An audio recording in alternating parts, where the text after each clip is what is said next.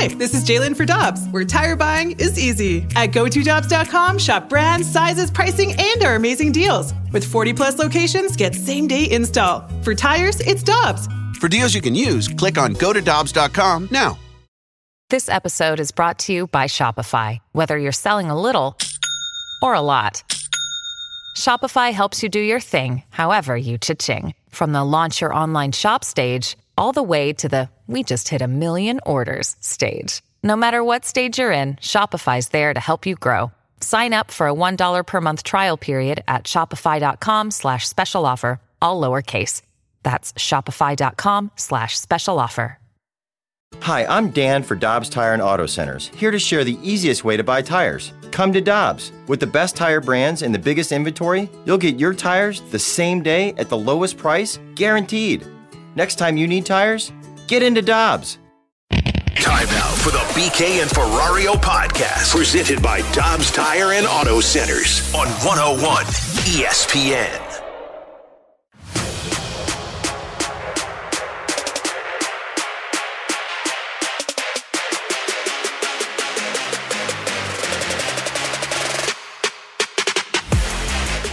Goldschmidt, base hit. The hitting streak continues, and it's an extra base hit. On his way to second, Donovan will score. It's a historic double for Paul Goldschmidt. 23rd extra base hit here in the month of May, and no other Cardinal has done that, and he drives in Donovan, 1-0 St. Louis. Ground ball left side, base hit. Against the shift, the throw by Nootbaar, a strike to the plate! It's an outfield assist with the game on the line! Nude here at Busch Stadium. A bullet from left. Albert, a liner out to left. Edman, he'll tag up. Throw to the plate is not in time, and Pujols wins it for St. Louis in the 10th. 3-2.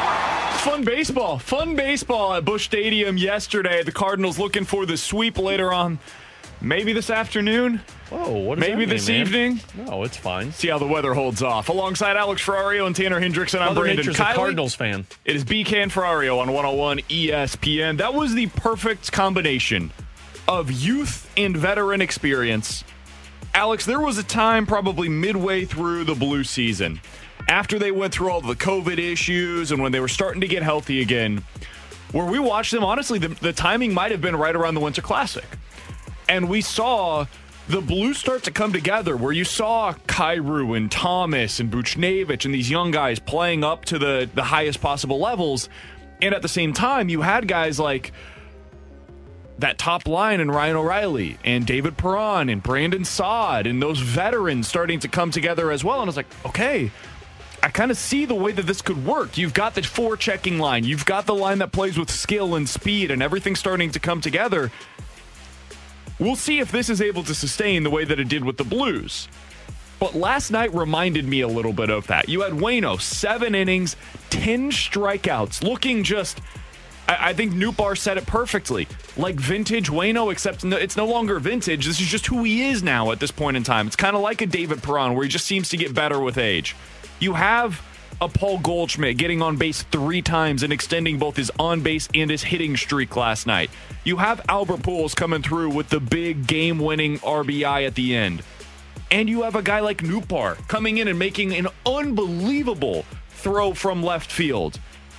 That was the perfect combination of youth. And by the way, I, I need to mention Brendan Donovan as well. A couple of huge walks in that game, too. He's now got an on base percentage exceeding 350 on the year some just unbelievable plays from both the older veterans on this team and also the youth that we've been talking about all year long. That's the combination this Cardinals team needs to be looking for. That's the recipe for success. And they did it against a team in the San Diego Padres that, you know, you can't sit there and go with the excuse of, oh, well, they did it against the Pirates or the Reds. No, you did it against the Padres. And I know they're. They don't have Fernando Tatis Jr., and I know their pitching might not be the best. Their pitching's damn good. That's the one thing they've got right now. So surprising because last year we were talking about how Yeah. awful their pitching was, and the, the complete. I guess that's the uh, Mike Shildt effect, right, T Bone? Eh, Okay. Well, th- this was Sure. this was the, the the perfect combination, but this was the grinded out victory also for the Cardinals because your your starting pitcher. I mean, he defeated Father Time like David Perron and the Blues did once again. I mean, 10 strikeouts, one walk is just insanity with Adam Wainwright, but it's what we'd expect with him. You know, they give up some runs and then they fight their way back into it and win it in the bottom of the 10th. So that was a uh, that was a full that was a full man effort, in my opinion, for the Cardinals. And honestly, I don't know if we've seen that type of win at all this season yet. In terms of fighting back from adversity, Adversity where everybody's chipping in in this one. I mean, you're talking about Tommy Edman was the only guy. Other uh, so so it was Edman, Molina, and Donovan were the only guys that didn't get hits. But Donovan walked. Sosa got strike or struck out, and Edman struck out. So I mean, like two of your three or two of your nine guys didn't come away with a hit in this one. Yeah, it, it was a game to that, that adversity, especially because you give up the two run shot in what was it, the seventh inning to the ninth ninth place hitter in Grisham, and that could be a bit of a deflator, especially against a team like the San Diego Padres. Now, I, the way that they're able to come back and with the youth and with the veteran players, I, I don't know if we've seen a blend of a Cardinals team like this for some time. I mean, you kind of had it a little bit last year, but it wasn't. I don't think as much as it is this year, if, if that makes any no, sense no, no, definitely not. because you've got a bunch of the kids have come up as Memphis Mafia 2.0, and then you've got these older, wily veterans in the Molinas and Pujolses and um, Adam Wainwright. The the blend is perfect, and, and it's at the right time too for the Cardinals, where you're getting the kind of the uh, changing of the guard per se, because you've got guys like Juan Yepez who's learning from an Albert Pujols. You've got Nolan Gorman, all these kids that can learn from him. You've got uh, I know he hasn't been up as much this year, but you've got Ivan Herrera and Andrew Knizner that can learn from uh, Yadier Molina, and then you've got the guys on the pitching staff. We've seen Jack Flaherty. I know he's not pitching right now, but you see him having conversations with a Adam Wainwright. I'm sure Matthew Liberatore is going to take the obligations to talk with an Adam Wainwright. It's just perfectly be- blended to where these guys can talk with these veterans and they can learn from their experiences. And then if they're producing on the field, it just adds to the pot of why you're so grateful to have these guys on the team. I know we've made a lot of comparisons to 2011. I would say the closest to that point, uh, Tanner, is probably 2015. We had Kolten Wong kind of coming into his own at that point. You had Randal Grichuk, Stephen Piscotty, Matt Adams kind of working their way into the uh, into the lineup. Michael Wacha, Carlos Martinez were then 23 years old, making their way into your rotation. At the back end, you've got Rosenthal and Siegrist and Maness. Like you had some younger guys, especially on the pitching side of things, that had really started to establish themselves. That's probably the last time you saw something like this, or guys were coming up to the big league level, and not just a couple of them, but it's almost like a wave of players that gets up to the big leagues and contributes all at the same time. But going back to the veteran side of things, what Adam Wainwright did last night was nothing short of magical. I mean, it was unbelievable. Here's the entire list of Major League Baseball starters in the last 30 seasons to throw at least seven innings, no earned runs allowed, and strike out 10 or more after their 40th birthday.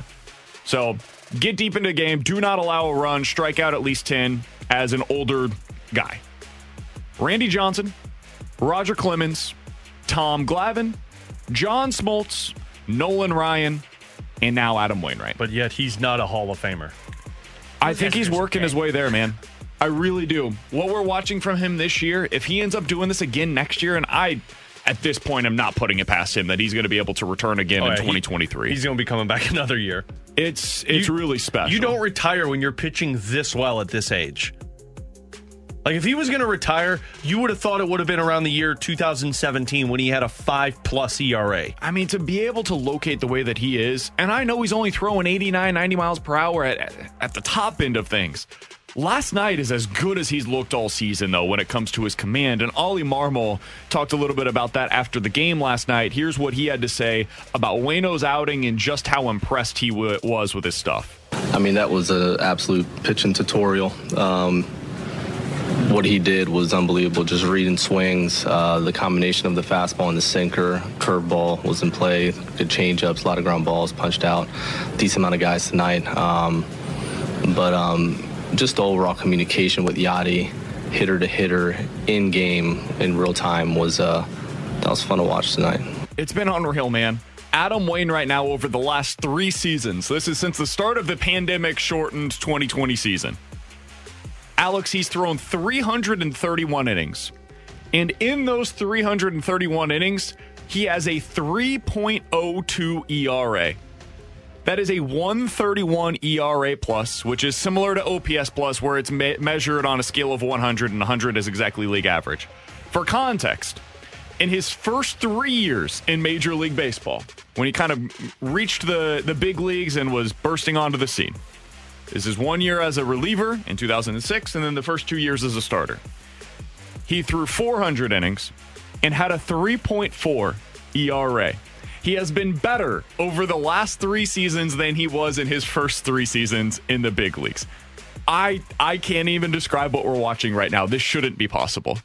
I can describe it. He's got some type of witchcraft voodoo going on in his life that he's able to perform at this level. I looked at that this morning and I told you guys from 2017 to 2022, he took a 5.13 ERA to currently holding a 2.25 ERA in each season. And he's gone up in age. Like he might be Benjamin Button for all we know right now, but Adam Wainwright is doing stuff that Hall of Famers did. And I know a lot of people will push back and say, well, he's not there yet. I think he is. Call it homer, call it, call it whatever you want. The amount of innings he's pitched, the longevity that he has provided, and now what he is doing at the tail end of his career, the guy looks like a Hall of Famer to me. I mean, I, I'm with you 100%. He looks like a Hall of Famer because of, I think it's most impressive is because of the adjustments he's been able to make throughout his career. And I mean, you go from a guy that could kind of overpower guys with his fastball, throw it in the like low 90s to mid 90s, and then you had the wicked curveball. And then he learned that okay, I still got the curveball with me and I can use it, but then I can also just have to locate better with my stuff. I can I can get away with throwing 89 when it's got like that perfect movement where it cuts inside at like the last second and catches the strike zone. Like those guys had no chance last night with the way that Adam Wainwright was moving the ball, and then he's able to use the breaking ball and he's got gets ground balls. I mean, he's just learned, he's adjusted to how the league has gone, and he's been able to re. Uh, I don't want to say re-improve his skills, but re relearn kind of the art of pitching and how to kind of set guys up and get guys put away because of that. So it's unbelievable seeing Adam Wainwright. And I was just looking at his numbers. You know, they say the second time through the orders when hitters start to really adjust to you. Second time through the order so far this year. First time, by the way, 276 average against 799 OPS. Second time through the order against actually Adam surprisingly Wainwright. high. I know. Second time through the order, 171 batting average, a 405 OPS. Adam Wainwright makes the adjustment. Now his his third time through the order, I'm sure will get much lower. He's got those higher numbers, but it's just a small sample size right now. Last year, third time through the order was his best time. the only pitcher over the last three seasons, so since the start of 2020, with more innings pitched than Adam Wainwright, Zack Wheeler. The only major league starter with more innings pitched than the guy that just turned 40 over the last year is Zack Bleepin Wheeler. That's unbelievable, man. ERA. Here are a few guys over the last three years that Wayno has been better than Gerrit Cole, Robbie Ray, uh, Marcus Stroman, Freddie Peralta, Zac Gallen, Yu Darvish, Lucas Giolito, Jose Berrios. I'd take all of those guys on my team. I mean, are you kidding me? As much as we talk about, or people have talked about, how the Cardinals don't have that legit number one starter, man, they do. It's just not in the form of what you would typically Would you expect. say that he's an ace? He's he's pitched like one. He acts like one. I don't know what else you want from a number one starter. He were. I know that the stuff, quote unquote, doesn't necessarily play up like what you would expect. Like he doesn't look like a Sandy Alcantara. He doesn't look like what you expect. I think it's out of the a- youth with the ace. Like you, when you, Yeah, you hear ace Walker and you're thinking, yeah, we got a 22 year old who's going to be here for the rest of his career. Or even Max Scherzer, right? He's still throwing 97 plus regularly. Yeah, but now he can't stay healthy. Fair. That guy pitches differently than Wayno does. This is more Rich Hill esque. That that's kind of what you're seeing. Is Rich Hill at the end was as good as he ever was, and that's kind of what we're watching right now from Wayno.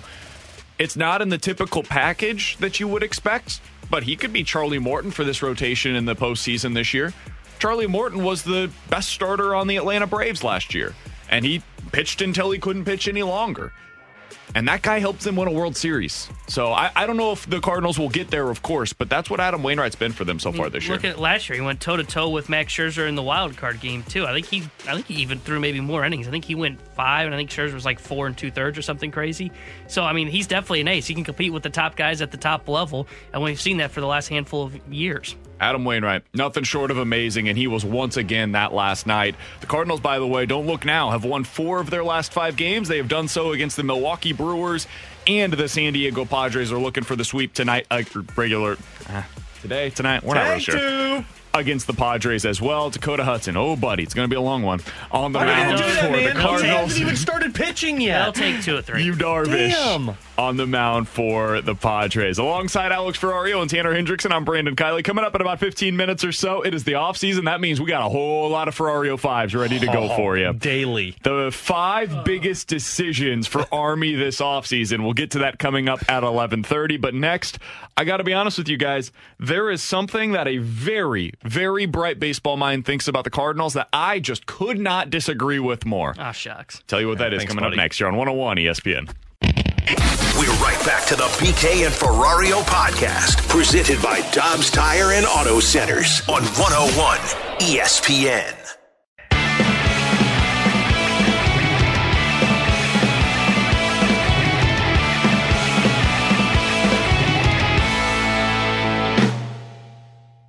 wish they would look at their rotation now where it's Miles Mikolas, Adam Wainwright, Dakota Hudson, you know, Liberatore, who's brand new and basically a, a question mark, or, or spin the carousel with hopes of Matt's coming back healthy and hopes of Flaherty coming back healthy, and say there's room in this group to add add something.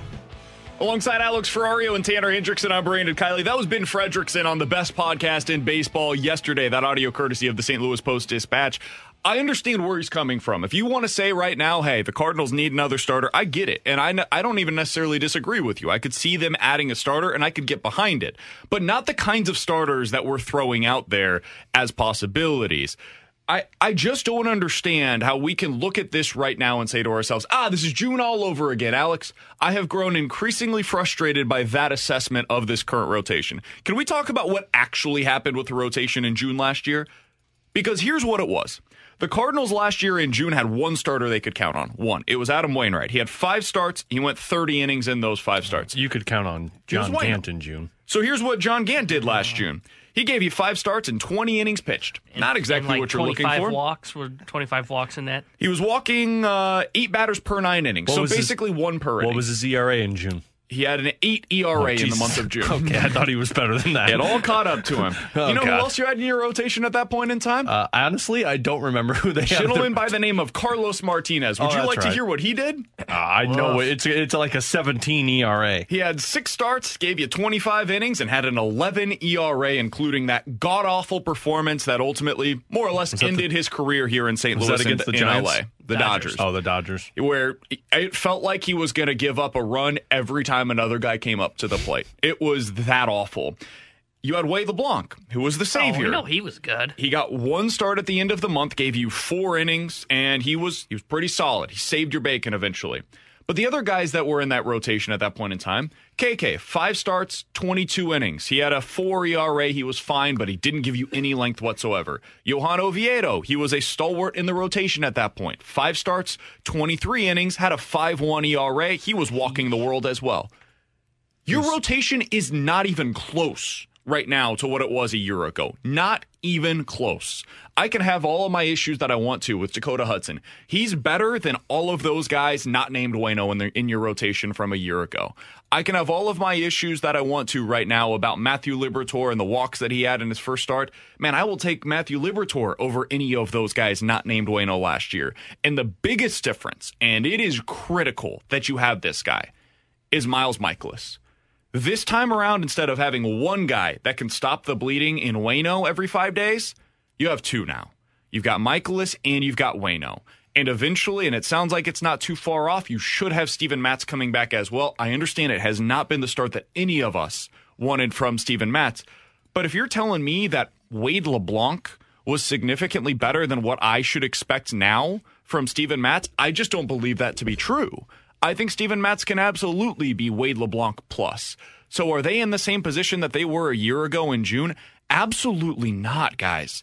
And this panic that seems to be settling in over certain corners of Cardinals fans. Guys, let's go down. Let's go down to the beach. Let's grab some mai tais. You don't go to the beach. There's no beach in St. Louis, Let's go. man. That's let's the all, Mississippi. Let's all he doesn't take even a go to the beach. whoosa. That's He's at the pool. You sit at the damn pool at the hotel, man. All right, fine. Let's get let's go down to the pool. Let's get a mai tai. Let's get a frozen daiquiri. Whatever your style is, it's gonna be all right, man. This rotation is not where it was last June. We got to remember what that looks like because that was bad. I, I I am with you, and I second everybody's panic that they just need to pump the brakes a little bit there. I'm not concerned about the rotation. I'm a little more concerned about the bullpen. That's where my concern level lies, and I think which ties into the rotation. Yes somewhat. and no. Yes and no. Like the fatigue factor, of course, ties into it, but you're relying on a couple of guys. If some of the the the starts go haywire, you're relying on a couple of guys to give you a lot of innings that I'm not sure if they can do that throughout the longevity of this season. Like Drew Verhagen, you know what? He's looked good. I was about to say, have you looked at Drew Yeah. Verhagen's numbers? But I- but I How always- shocked to see he has some ERA below like three on the year. But there's a reason he's not in the circle of trust for me. It's because Fair. every time Oh, he takes the mound, no, every Oh. time he takes the mound, well, we might need to update it because our boy Gallegos is struggling a little bit. He doesn't. Whitcomb Every still in time Verhagen steps to the mound, I'm thinking, "Oh God, this please don't go go please don't go haywire on me."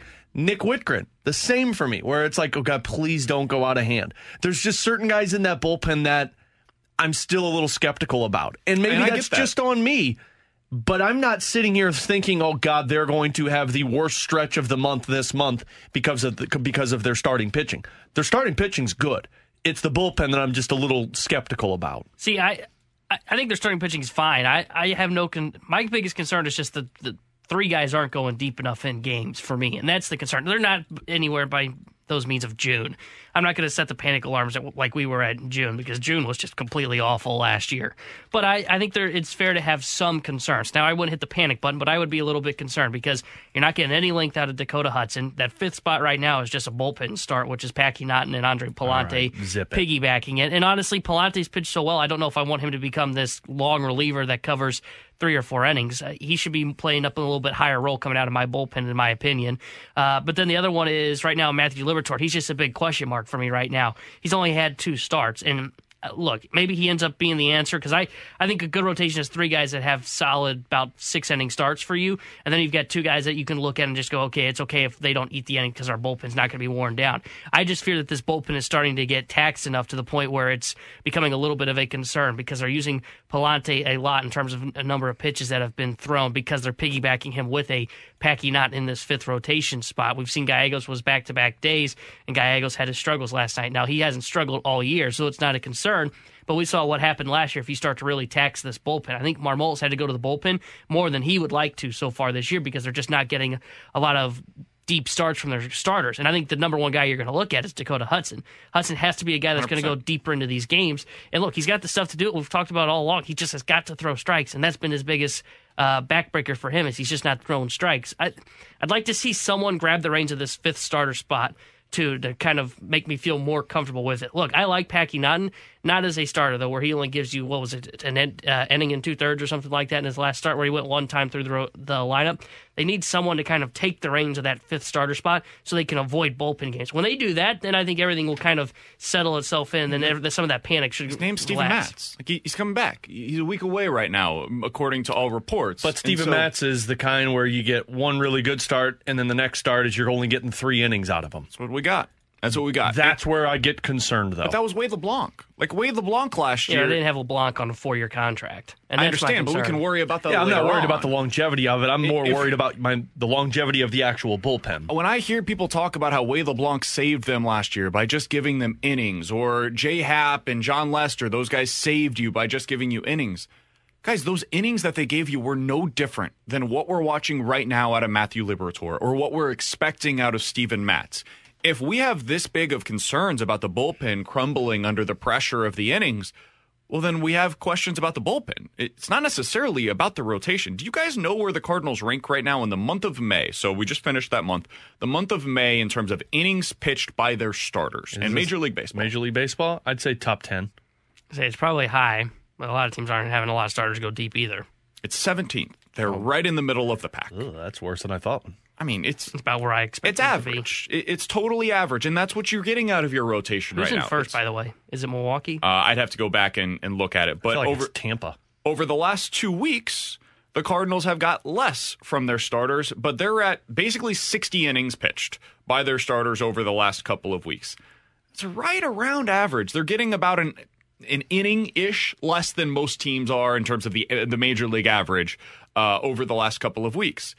It's just not all this this that that significant in terms of what they're getting compared to the other teams around the league. Are they getting into an innings crunch right now with some of the doubleheaders and the lack of time off? Sure, no doubt about it. I'm not going to disagree with anybody who would suggest that. But the panic that has set in in some corners is just too much. And here's Ben Frederickson talking about one option that I have seen thrown around out there that is not the answer. Oh, you're Do crazy. not try to sell me on Dallas Keuchel. left-handed. He is a high ground ball rate guy playing in front of a terrible defense. The Cardinals turn a lot of ground balls into outs. They're in a pitcher's park. There's a lot there to say, hey, if you wanted to give Keuchel a shot and you didn't think he was a negative to your uh, to your clubhouse, then I, I could see him bring him in and say, hey, here's your shot. And if it doesn't work, they, they cut him, get rid of him. BK, you just saw the musical Hamilton. He's not going to blow away his shot. Dallas Keuchel, right now, this is it. This he just described Jon Lester. Except for the fact that he walks everybody right now. No, he just said he's a ground ball guy. He's walking Yeah. because he knows his defense is awful behind him. He has walked 10% of the batters that he has faced over the last two years. The issues that I have with Dakota Hudson, what you're seeing so far over the last couple of seasons from Dallas Keuchel is worse. It's he's colder washed. But the walks It's that he's over, but the man. walks that he's given up are because he's not going long in games because his defense is awful. No, Yeah, the walks that he's giving up is problem because he has no command. He's No. not No, commanding the that's baseball not anymore. Five innings, no runs given up to the Yankees. That looks pretty good to me. They're Four innings, good. two zero runs given up to the Royals. They're pretty good. Remember, you've told us that. Okay, I wouldn't have used that. He Well, stinks, He's only pitched against a couple of teams. He's not good anymore. The You're- same you're issues that people have with like any of the starters that you don't like that are walking a bunch of guys right now, whether it be with the Cardinals or elsewhere that you didn't want. That's Dallas Keuchel. If you told me five years ago the Cardinals could get Dallas Keuchel, hell, maybe even three years ago that they could, I'm signing up. I'm all in. This version of Dallas Keuchel is washed, man. It might just be over for him. That's what you said about Jay Happ, and look what happened. If Yeah. you want to go out there and make a big Willie Adames type of move, I'm in. Let's sign me up. I am ready to go. This is Let's the Willie. Adames move. Right here. All you gotta do is sign the guy. This is true. worse Wade LeBlanc. No. Whoa, no, that's not true. That's not true. This is a better Jon Lester. This is worse Aaron Brooks. No, No, no, no, no, definitely it not. is. I don't think No. anything could be that That's bad. what this is. No, yeah, nothing I don't that need bad. that. So I'm going to go back to my beach pool. I, you know, I don't go to the beach. My pool. And I'm going to sit here on my Mai Tais, my frozen daiquiris, my pina coladas. I'm going to be pool sipping on my, my drinks next to the pool. Weird. On Why'd you go to the pool with Aaron Brooks, man? and you're sipping on pina coladas? on Cardinal Starter Island. Jeez. And I'm feeling good Gannett in about it there. as the Cardinals assess their spot as we enter the month of June. This ain't going to be June of 2021. We don't have to worry about that here in St. I don't Louis. understand why you're concerned about the minimum salary for a guy who could come in and for you. Yeah. Well, Dude was incredible. overstating things. Just go get him. He was playing on a bad team. He was on the White Sox. They're a bad They're team. 500. We're above 500. Yeah. We Fighting for first glove, in the NL Central. Gold Central. glovers. Have you seen the defense lately? Yeah. It's been Look, unreal. he gets the ball on the ground, not in the air. Lars Nootbaar threw somebody out from left field. Yeah. That Did you see defense looked Edman pretty make good his to me. play last night, running into the what is it called, the netting? Yeah, That was incredible. Keuchel would be fine here. yeah. Coming up in 15 three minutes, we'll get to some questions and answers. You say sub 7 ERA? No. I agree with No, that. sub three. three. 65780 is the Air Comfort Service text line. But next, there was a move today made by the Blues that I think makes all the sense in the world. And Alex has five others that he thinks will happen this offseason. We'll tell you what they are coming up next here on 101 ESPN. We're right back to the BK and Ferrario podcast, presented by Dobbs Tire and Auto Centers on 101 ESPN.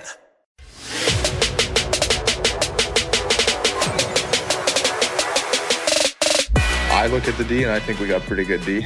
Forwards might might want more on the, tape, but we're deep at, at D. I think. I don't think every team can have what we have throughout the, the top six. Um, you know, they might have a higher end guy. Uh, obviously, we don't have a superstar defenseman, um, but we have a lot of good Collinsmen that uh, that are comfortable that have kind of played in all different situations. Um, down in That was Justin Faulk yesterday. I should have done a better job of cutting that. What else is new? BK cutting somebody else talk while they're talking. oh, come on. Alongside Alex Say it, Ferrario T-Bone. Got him. and Tanner Hendrickson, I'm Brandon Kiley. It's BK and Ferrario on 101 ESPN. Justin Faulk was talking about the depth that the Blues had on their defensive core. And Alex, the Blues continue to keep some of that depth. Uh, earlier today, announcing a move on a two year, two way deal with Calle Rosén. This is not a move that is going to cause a whole lot of headlines nationally. In fact, probably zero headlines nationally. But I love it. I think this is the type of move that the Blues made early on last year that allowed them to have the depth that honestly kept them afloat in the playoffs. If you didn't have Calle Rosén in game four against the, the Wild, I don't think the Blues make it to the second round of the playoffs, much less having any sort of a chance against the Avalanche. So this is a smart move in my mind, and I'm glad they got this done early. Yeah, it just uh, look. I mean, I know people are going to look at this and be like, "Why the, the hell should we care about Calle Rosén?" And, and rightfully so. I mean, Calle Rosén going into next season, I think, is going to be playing for the Springfield Thunderbirds, and he would be a emergency piece if you need somebody. Like he would be eighth on a depth chart, in my opinion, if you're putting it together. But if you think about what this offseason could potentially hold for the Blues, I mean, you know, you've got Faulk Krug, Colton Parayko, Robert Bortuzzo under contract for next season. Um, Marco Scandella is there, but you don't know what the outlook's going to look like. Your restricted free agents are Nico Mikkola and Scott Perunovich. You don't know what the, the money slash availability is going to look like in terms of what Doug Armstrong decides to do. So right now, you're in all reality looking at having five guys under contract next season on the defensive side. And when you go into the minors, there's not a whole lot there. I mean, the five guys that are under contract for the Blues currently playing for the Springfield Thunderbirds are Matthew Kessel, who's a 21 year old, Tyler Tucker, who's a 22 year old, Brady Lyle, who's a 22 year old, Steve Santini, who has one more year of availability, and then Tommy Cross, who's an unrestricted free agent. That's it. So you need somebody like this to have available to you because the way I looked at Colorado in that series, when they lost Samuel Girard, they went to a guy who's played top four minutes before in Jack Johnson. And if they would have had to go to the next guy, they would have gone to a guy who was a first round draft pick, Ryan Murray. You got to have depth, and Calle Rosén provides that for Doug Armstrong. Yeah, it's a smart move. It's not one that's going to cause you to start buying your season tickets next year, but it's the type of move that you get out. This is housekeeping. That, that's what this is. It's early you get the easy moves. stuff out of the way. 100%. It's not hard to do. You decide. I, I love that it's a two way deal. That Yep. was my only question when, when we got the news that they had re signed Calle Rosén was is this a one way deal where he has to make the NHL roster or he ends up getting an opp- opportunity to go elsewhere? And it's not that. The Blues can keep him in the AHL next year, and they've still got that depth of defenseman. and he doesn't to have to go through waivers Absolutely. which for people that don't know like you basically if you're one way you're exposed if they're if you're in the NHL and you send to the AHL you're exposed to all other teams and they can claim you for what you're making and he doesn't have to do that you go up and down as Doug Armstrong pleases uh, for your defensive depth And in a best case scenario, he doesn't play on the on the NHL roster next year. In a worst case scenario, though, he's available to you if you need him. All right, that is one decision that Doug Armstrong had to make this offseason. There are a whole lot of other decisions, including David Perron, who, let's be honest, that's going to be an easy one. We can just throw him out. He's he's going to be back next year. He's not on this list. That's that's coming. Uh, not on this list. It's just a matter of okay, what's the number? Wh- What what Yeah. can we agree upon? Probably somewhere around three and a half, four ish million dollars per year. Let's get that done on a two year deal. Keep you here with uh, Ryan O'Reilly. We'll figure it out at the end of that deal. Bada boom, bada bing. We're ready to go. Alex, what are the five biggest decision points though for Doug Armstrong this offseason? might be the worst BK buildup you've ever done so I'll do this one for you buddy T-Bone hit the open You're listening to BK and Ferrario. It's time for the Ferrario 5, a top 5 list of very random things. So, Ferrario, give us your top 5.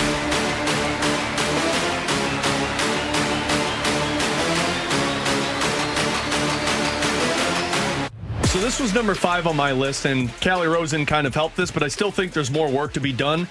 There, you got He's going to have to decide what the depth on defense is going to look like. Right now, as I stated, your defense going into next season. I mean, you've pretty much got your top six locked down. If no other moves took place, it would be Bortuzzo, Scandella, Parayko, Krug, Faulk, Mikkola, and Perunovich. That would be your top six slash extra defenseman. Do you bring back Nick Leddy And then does that push down a Scott Perunovich? And what does it look like in the minors? Because I just, I truly don't think you can have Calle Rosén and say that's it. I think you have to have at least two guys that you feel confident in coming up to the NHL and playing if you absolutely need them. You don't want another scenario where, let's say, two guys go out and you got to call up Steve Santini. No disrespect to Steve Santini, but you can't have a defenseman to be called up in an emergency situation and only play him four minutes. You got to have a little bit more depth there. So he's just got to decide do I want to go out there and get another uh, established defenseman who maybe I pay a million dollars to be a seventh defenseman that pushes Scott Perunovich back? Do I go make one of those big trades to add a guy so then that pushes everybody back a little bit more on the depth chart? I just think you have to make sure that you are strongest at your defensive depth going into next season. So that's going to be the fifth decision that Doug's going to need to make. Fourth one, I think this is pretty obvious, but it's the backup goaltender. I personally don't think Ville Husso is going to be the guy. I think he's going to be. I, I know, buddy. I know. But hear me out here. Unbelievable. Charlie, Charlie, Charlie. Billy, Billy. Here's the thing. I think Ville Husso is going to probably be number one or tied for first in the most desired position in the offseason this year as a free agent. I honestly believe Edmonton sent in a peti- petition last night. You want to try that again, buddy? Take two. I honestly believe Edmonton put in a petition to the NHL last night to be able to sign Ville Husso today. Yeah. As opposed to having to wait until the That'd be nice, actually, if these teams could do that. I I mean, mean, because the seven goals Mike Smith Smith gave up. Yeah, here's your here's your depth. What's one empty netter? Nah. No, no. Oh, we're still gonna- Yeah. counting his goals. It wasn't Okay. there. Yeah. Here, here, here's no what different, let's be honest. Here's what the position looks like in the offseason for free agents: Marc Andre Fleury, Darcy Kuemper, Jack Campbell, Ville Husso. Out of those four names, if you're Edmonton, who's who's at the top of that list? I mean, Billy, honestly. See, I think Marc Andre Fleury would be number one because of what he has. Although Is he going to sign there, though? no, that's gonna. But that's hmm. that's what I'm saying. Like he's the number one, but he's only going to be for a couple of teams. Ville Husso is going to skyrocket to the top of that list, and there's going to be a lot of teams asking. So Husso's going to get like $5 million. long path for me to Good for him. long path for me to come here and say you got to decide if you're Doug Armstrong who you want as your backup goaltender. Charlie Lindgren was undefeated. We all know the story of Chucky Sideburns. Do you feel like he can do that for 30 games in a season for you? Go undefeated? Yes. Uh, yeah, yeah. No. Okay. The answer is well, no. That's a good shot then. But is there I somebody think else? he can be average for you, though. I, I think he could give you 15 wins, which is all you really ask for from your backup goaltender. But you got to you got to find somebody who's not to cost you three plus million dollars, and that's what a lot of those backup goaltenders are going to want. But if Charlie Lindgren, who's 28 years old and just wants to be a part of an NHL roster and get playing time, I think that might be the best decision for the Blues. But you got to decide if you're Doug Armstrong, who is the best option for me because. I, in the back of my mind, I'm kind of knowing Jordan Binnington might fall off at some point in the regular season because he has in the past. So you got to get somebody who can play there for you. So that was number four. Number three on this list is identify what the fourth line is supposed to look like. And, and I think we're gonna we'll do a Ferrario 5 of this later on in the offseason, T-Bone. So get excited for this. There's Deep only tease. three three guys on the line, so we'll do Nope, T-Bone nope, three. There's going to be uh, more than that. You got to figure out what you want. to Wait, what kind of fourth line are you rolling out there? I like this idea. We would be thinking of, really good. I'm thinking of going 13 and 5. Like not 11 and 7, 13 and 5. 13 Ah, so when forwards, five here, you can just put 30 minutes a night on Chychrun. Parayko, Faulk, and Chychrun. I like it. And then you go five fourth line players at once. Makes sense to me. But I think you got to figure out where you're wanting to go with this. You're going to have Toropchenko playing there. You're going to have a Dakota Joshua fighting for it. They're re-signing Jake Walman to be a fourth fourth liner. No, Luke Witkowski will be here and he'll be ready to take over that spot for He's you. my favorite player. You got to decide Probably if you're the Doug. Armstrong. Do you want size there or do we want speed there? Do we want physicality or do we want offense? That's going to be, I think, a really big decision by Craig Berube and Doug Armstrong going into free agency because there's some names out there that I think you can switch the identity of that fourth line if you're going to commit to it this way. I'll go quick through these last two. Number two on this list is who's playing the left side with Colton Parayko. And that ties into number one. Is a trade necessary? Can Nick Leddy do for you what he did in the short sample size all season long? When Doug Armstrong made that comment yesterday in his press conference, and he said, you know, we look at our record with Nick Leddy in the lineup when we acquired him. I had deja vu of Marco Scandella. Not saying Nick Leddy's going to be that. Nick Leddy, I thought, played very good with Colton Parayko. but I don't want that again. I don't want to go into next season and think, oh, we just committed to a guy for three more years, supposed to play with Colton Parayko, and then he drops off.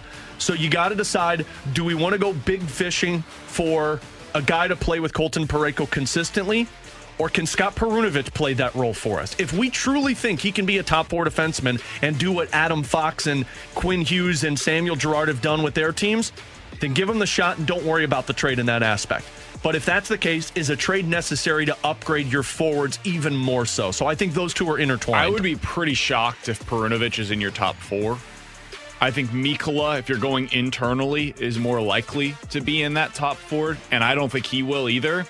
I think your worst case scenario going into next year is Nick Leddy as your top four defenseman on the left side. And I don't necessarily think that's a bad thing.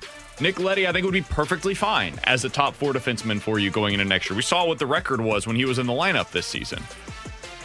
But I think it's worst case scenario because I think they're going to go big game hunting. I think they are looking at a Jakob Chychrun or somebody of that ilk. There's probably somebody out there that I'm sure you'll discover, Alex, as you did last year with uh, Pavel Buchnevich, and you'll tell us about him in a uh, a Ferrario 5.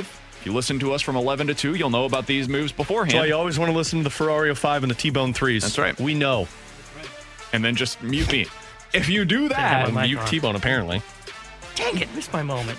I, I think there's going to be somebody available to them this offseason that is an upgrade from what they had at the end of the year with Nick Leddy. Hey, and I think that's what they're looking for. They were in conversations towards the very end of getting Hampus Lindholm. Yep. And he went to Boston, obviously. So if that tells you anything, they're looking at that left side as being a, a main course going into next season. And go back to per, uh, Berube's comments.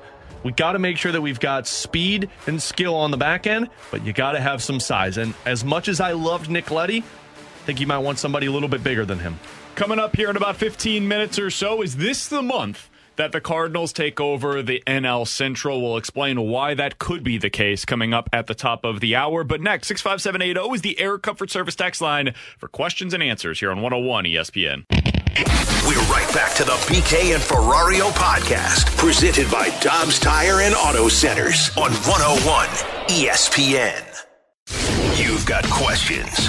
We may have the answers. Maybe text now to 65780. It's BK and Ferrario's questions and answers on 101 ESPN.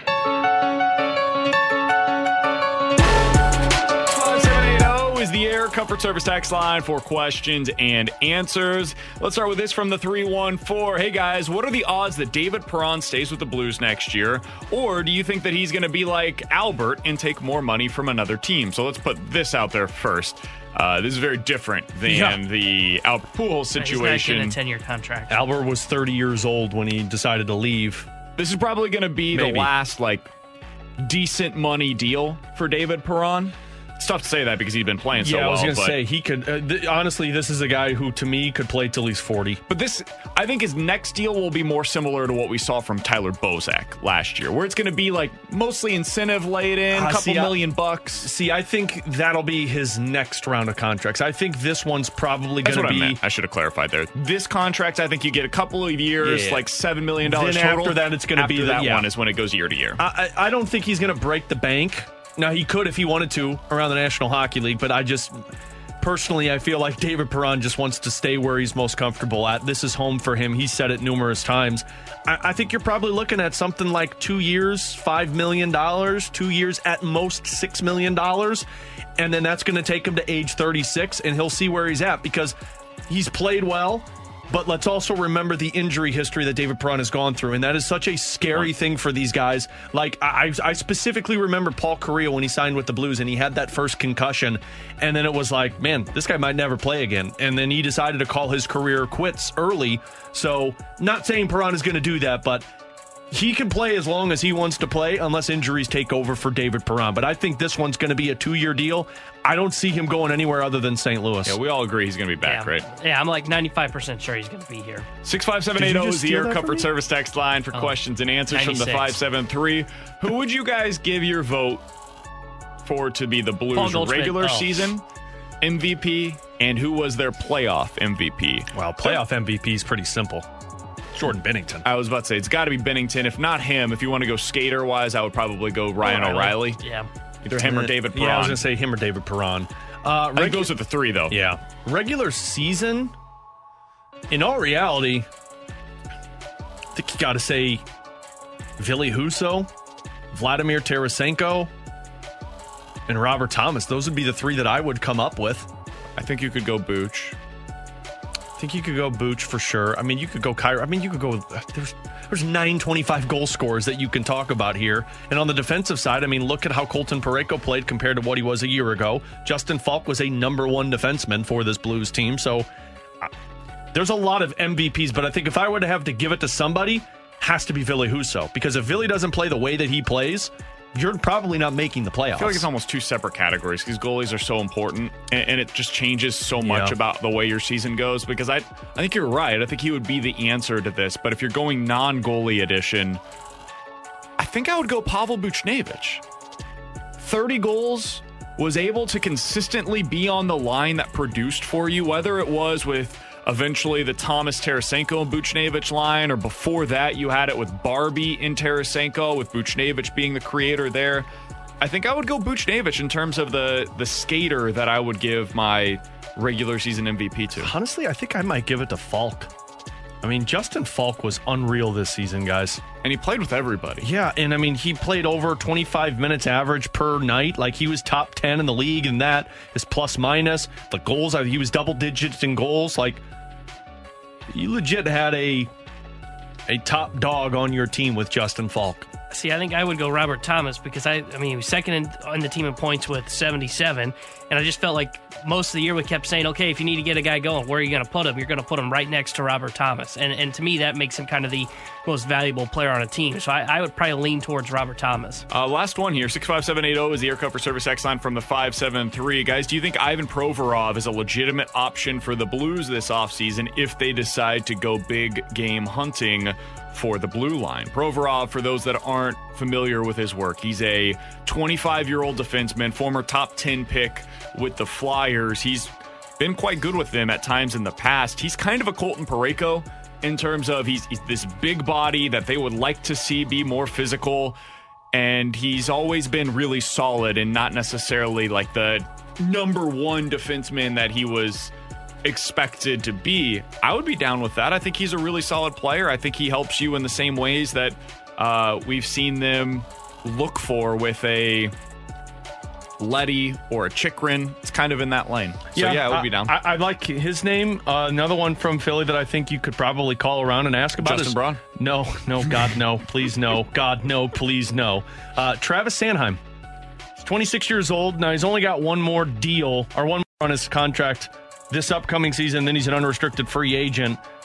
But he's a left shot guy. He's six foot three, 181 pounds, and he provides some offense. So if you're calling Philly, I think either Provorov or Sanheim could be two guys that you'd call and talk about. Provorov was the one that was in the rumor mill Yeah.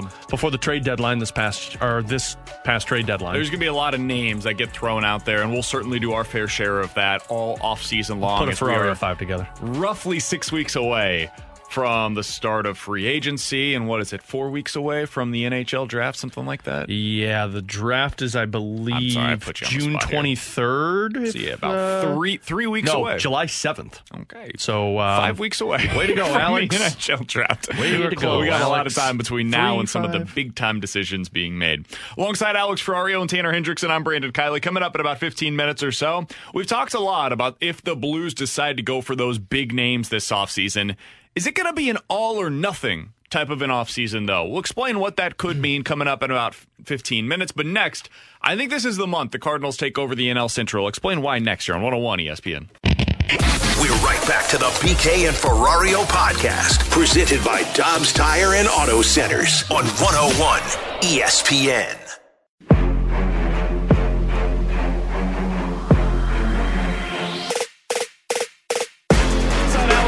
Ferrario and Tanner Hendrickson, I'm Brandon Kiley. It's BK and Ferrario on 101 ESPN. We'll get to a potential all or nothing offseason for the Blues in about 10 minutes or so. But Alex, I think this is the month that will be the opposite, in fact, of what happened this time last year when the Cardinals went through a historically bad month of June. I think this is the month where they overtake the Brewers in the division. And earlier today, I was reading over on MLB.com, and our friend Anthony Castrovince put down some of his big predictions for the month of June. And he said said that he tends to agree. He thinks that the Cardinals are going to end this month over the Brewers. And a big part of why is because of the way that the schedule lines up. The Brewers have had one of the easiest schedules in the uh, in the uh, MLB so far this year. They are 28th in strength of schedule. The only teams that have faced an easier schedule thus far are the Rockies and the Twins. Why is that, you might ask? Well, because so far this year they've already played 21 games against the Cubs, the Reds, and the Pirates. They are 15 and 6 in those 21 games. Meanwhile, the Cardinals have played 10 games against the Reds and the Pirates. They have yet to see the Cubs this year. The Cardinals are 8 and 2 so far this season against the Reds and the Pirates. So they've done pretty well in those games. The Cardinals have faced the fourth toughest schedule thus far in terms of the strength of schedule in Major League Baseball. Alex, this is moving time. This is the time where you need to kind of get up into the top of the division. Here's what comes up for the Brewers while you are going up against so many of these division foes that are not good. Brewers are about to face the Padres for four games, the Phillies for three games. I know they're a beer league softball team and they've had their struggles this year, but that is tougher than going up against Pittsburgh, Cincinnati, or Chicago. I'm on a beer league softball team and they we do not look like that. At Washington, at New York. Worse. Then they play St. Louis. They've got three mm. against Toronto, two against Tampa. This is a really tough month for the Brewers, and they are going through some injuries in their rotation right now. This is when the Cardinals have to take advantage of the way that the the schedule sets up, and I think they will. Uh, I hope they will. Um, every time I feel like we go into series, and last year and this year are very different. I mean, look, they just beat, didn't they sweep the Pirates when they played against them? Like, uh, this isn't where you split a series like that, but. I do remember last season going into a series against Detroit and thinking we got to win this, and you split that. You played the Pirates, you lost that series. The one that concerns me is the Cubs because the Cubs always play the Cardinals really well but there's still a little hesitancy of looking at it and being like, oh man, man, you, you can't afford to split these series with this team. Like you need series wins, but it's set up for them. And the fact that they've gone through the injury side of things, what the Brewers are going through right now is what the Cardinals are are coming out on the back end of. With Tyler O'Neill coming back and what seems like Dylan Carlson's progressing, Steven Matz, Jack Flaherty. Like you're moving inches towards getting these guys back into your rotation and your lineup, that gives me the optimistic feeling more so than what last year was, where it felt like everything was going wrong for them in the month of June. This is the opportunity, though. You can't let this go by. You're already seven games above 500. You should be looking at around what Milwaukee is 10 to 12 games above 500 after this stretch and I've always agreed with you, BK. Look, I have never thought that the Brewers' offense is something that is special that can win the Brewers' games. It comes down to their pitching, and if I thought, and I said this from the very beginning, if their three guys could stay healthy, then they have a chance to win the division again. Two of those three are on the 15-day IL now, so their pitching is breaking, and it's breaking at the wrong time. I'm not saying they're going to have a June in which the Cardinals had last year because honestly that would be hard to do. But they're going to have a difficult time with the schedule potentially. And the fact that your schedule is lightening up, you have to take advantage of it. And I get it that last year was a different circumstance because, you know, the Reds were good for a pretty good chunk of the last season. The Cubs in the first half had all their stars and then they traded them off in the second half and the Pirates, well, they were still that minor league baseball team. But Last year, the Brewers won the division by five games. And if you look at these three teams that we're talking about the Pirates, the Reds, and the Cubs if you look at how the Brewers and the Cardinals stacked up against them, the uh, Brewers were seven games better than what the Cardinals were against these three teams. So that right there was the difference maker. And we've always talked about that. Basically, how you do against your NL Central foes, not named the Brewers, because I think you're four and four against Milwaukee, if I'm not mistaken, so far this year that's going to determine how you're who's going to win this division. And I, I, truly believe that whoever takes care of business against the Pirates, the Reds, and the Cubs is going to win the NL Central. And the Cardinals have their opportunity to make sure they take care of business this month. So far, right right now, the uh, the Brewers have Willie Adames, Hunter Renfroe, Freddie Peralta, and Brandon Woodruff all on the injured wow. list. Uh, Woodruff just went on a couple of days ago, so he's out for the next couple Peralta's of weeks. for a while. Peralta, yeah, it, it, doesn't sound like that's going to be anything in the near future. Close. Adames should be getting closer to re- his return, and Hunter Renfroe went on the IL last week as well. He's been one of their most productive hitters so far on the season. Just a bad time for the Brewers. This is one of those situations. Uh, every team goes through it. The Cardinals had some of these earlier on. They're dealing with it right now with Dylan Carlson and the hamstring, Tyler O'Neill and the shoulder. Uh, it sounds like he's going to probably go out on a rehab assignment starting up this weekend. Uh, they're starting to get back from what the Brewers are just beginning and the Cardinals' schedule is also opening up as the Brewers schedule starts to get more difficult. So I think this is when they make their move. I also think right now, guys, we've seen a lot of the top contenders around the National League at this point. I think there are two that are definitively better than the Cardinals today. The Mets and the Dodgers, in my mind, are just they're the class of the National League. I think those are the two clear cut best teams in the NL, and then everybody else is chasing them. As of today, based on what we've seen from the teams that the Cardinals have gone head to head against, you could have the Brewers three, you could have the Cardinals three. I think it's one of those two, though. And for me, I still believe that the Cardinals are a slightly better team and will be a better team than the Brewers by the end of the season. And so I would take the Cardinals right now as the third best team in the National League. And I know that might sound funny to some people that are listening to this right now because they watch them on a night to night basis and it doesn't feel like that should be the case. But guys, you look at the run differential. The Cardinals are third in the NL right now. You look at their overall record. The only teams that have a better record right now than the Cardinals are the Brewers and the Padres, other than the Dodgers and the Mets. And I we just watched the Cardinals versus the Padres. I don't think those teams are all that dissimilar, and I think the Cardinals have a significantly better offense right now. So I'll take the Cardinals at three in the NL as of today. Yeah, I was thinking of that last night after the game, looking at it and thinking last season we were sitting here talking about the tier, the tiers, and it was the Dodgers, the Padres, and you know Giants. You, the Giants and the Braves, and you're putting all of the Brewers. Cardinals were way down there. And to think that after that win last night, you're winning the series against San Diego with a potential sweep today. And uh, I mean, you've not just surpassed one team, you've sur- surpassed multiple teams in a matter of an offseason. And how long did we spend in the offseason talking about, oh, they missed their opportunity to do this, this, and this? Yeah, I would have loved to see them go after a Kyle Schwarber, although he's struggling so far. And I would have loved to see them sign another big time pitcher for their team. But or one of the shortstops, except all of them are struggling as well. But to say to sit here and say that the team that they've put on the field has surpassed the Padres in those tiers. And I think they're right there with the Mets. Uh, me personally, I don't think the Mets are that good. I know they are right now, but I think it's the honeymoon phase of, oh, look at all the signings, look how good they're playing. That's going to drop off at some point. So I think it's the Dodgers and then it's everybody else trying to chase. And that's a big time move there by the Cardinals to sit in that conversation with those teams. Yeah, I think they are the third best team right now in the NL. Now, I think it's close because I, I'm with you. I think the Padres are. It's tough to read the Padres because I get it offensively. They're not hitting right now, but they're going to be a different animal when Tatis comes back. Uh, and then you like Atlanta. I still think Atlanta is going to really pick things up as things move along here this season. So, but right now, I'd have to agree. I, I do think that the Cardinals are the third best team, and I, I don't think they're that far behind the Mets because I get it. The Mets, you look at their record, they're 17 games above 500, but they're going to face a very difficult stretch here in June. Their schedule really uh, becomes a lot tougher this year or this month, excuse me, and they end up uh, doing this without Max Scherzer and Jacob DeGrom as they're dealing with injuries. I mean, they got 17 games against the Dodgers, Padres, Angels, Brewers, and the Astros. So they've got a tough month in which they're missing their top two workhorses. So we'll really get a good idea of how deep the Mets are this month, and then we can go have the conversations of the Cardinals and Mets as number two in the National League. Coming up, and we're about to see the Cardinals' future ace pitch this afternoon. Jack Flaherty's on the. Oh. Get ready nope, for nope. a human rain delay if there's not a regular rain delay. Coming Did up you in just about call him a 15 minutes human? or so, we'll get into I'll some give him NFL quick hitters. That was What's next? it's an all or nothing offseason from the Blues. That doesn't mean they're going to make no additions. It could mean a little bit of a letdown, though, in terms of the names that they acquire. We'll explain that coming up next here on 101 ESPN. We're right back to the BK and Ferrario podcast, presented by Dobbs Tire and Auto Centers on 101 ESPN.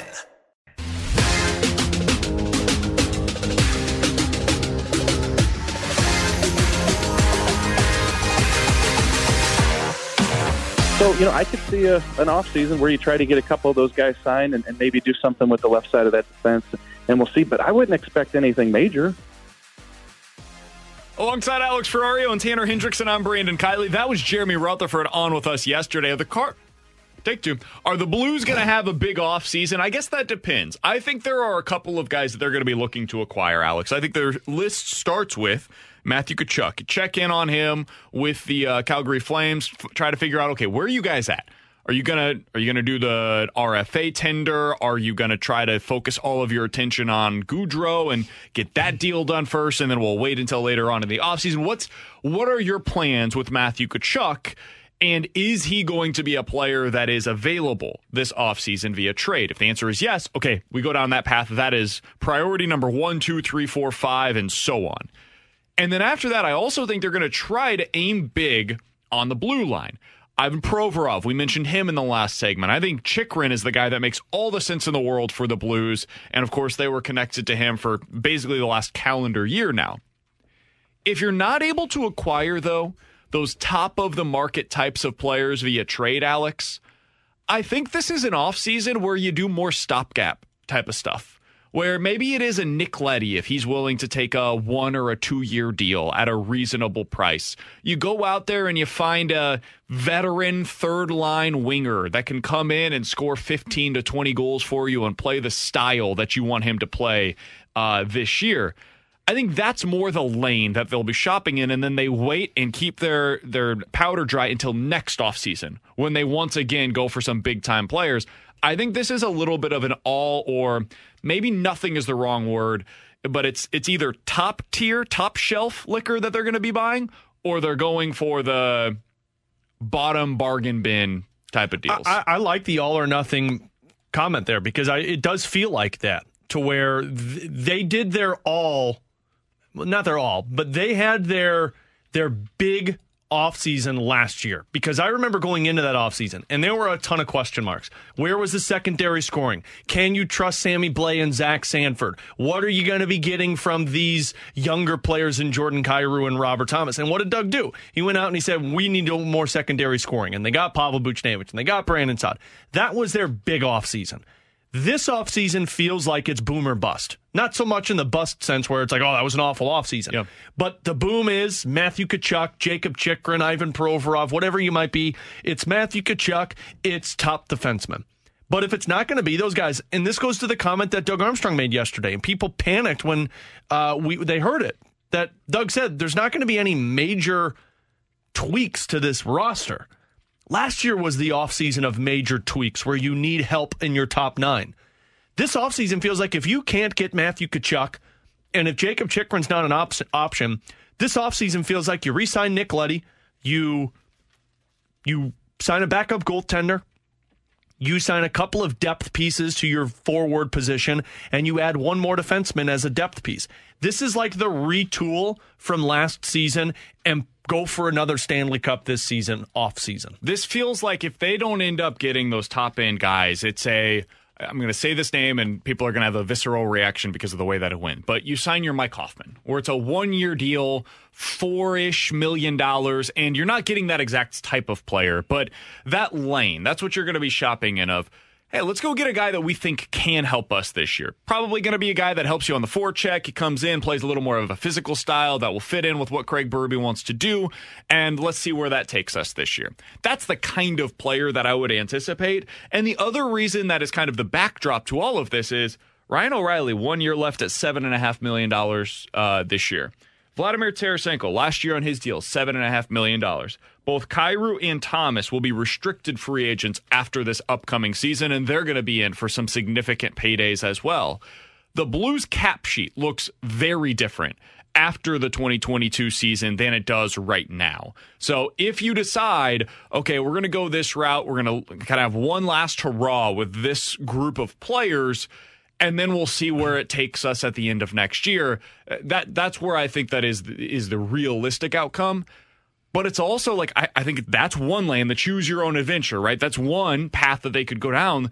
The other path is Vladdy gets traded, Kyrou gets traded, uh, Perunovich is traded, maybe one of Neighbors or Bolduc is traded, and you get rid of the Scandella deal. And now it's like, whoa, okay, the Blues suddenly have a 25 year old stud blue uh, left handed defenseman to play with Colton Parayko. Whoa, now Matthew Tkachuk is here, and our next group is all kind of on the same timeline now suddenly with Buchnevich and Thomas and Tkachuk being those guys that are eventually going to be that top line for you. I think it's one of those two paths this offseason for Doug uh, Armstrong. I think so too. And the, the way that I look at this is and we said this yesterday, and I don't want to beat a dead horse with this, but Jordan Binnington, Torey Krug in the lineup, I think we're still talking about a Blues playoff run. And I think that means you're not looking at this offseason of, man, we got to make all of these moves. Last year, you were getting swept by Colorado, like it or not. Perron, Faulk in the lineup, they probably would have made it a competition, but you're probably getting beat in that series. So you need some changes because Sammy Blais wasn't scoring and Zach Sanford wasn't scoring.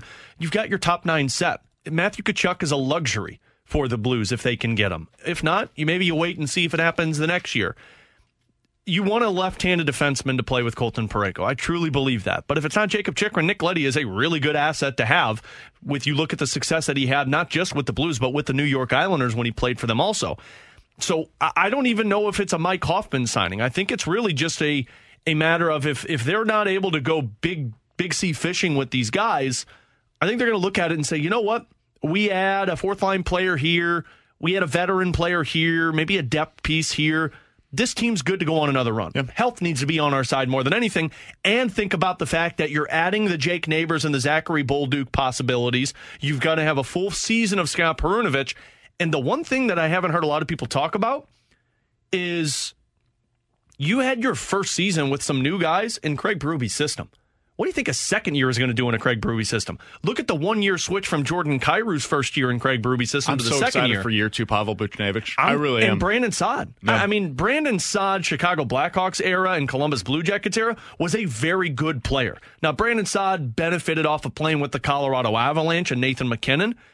But you put him in a second year stint where he knows the system. Defensively, you're going to get that as well.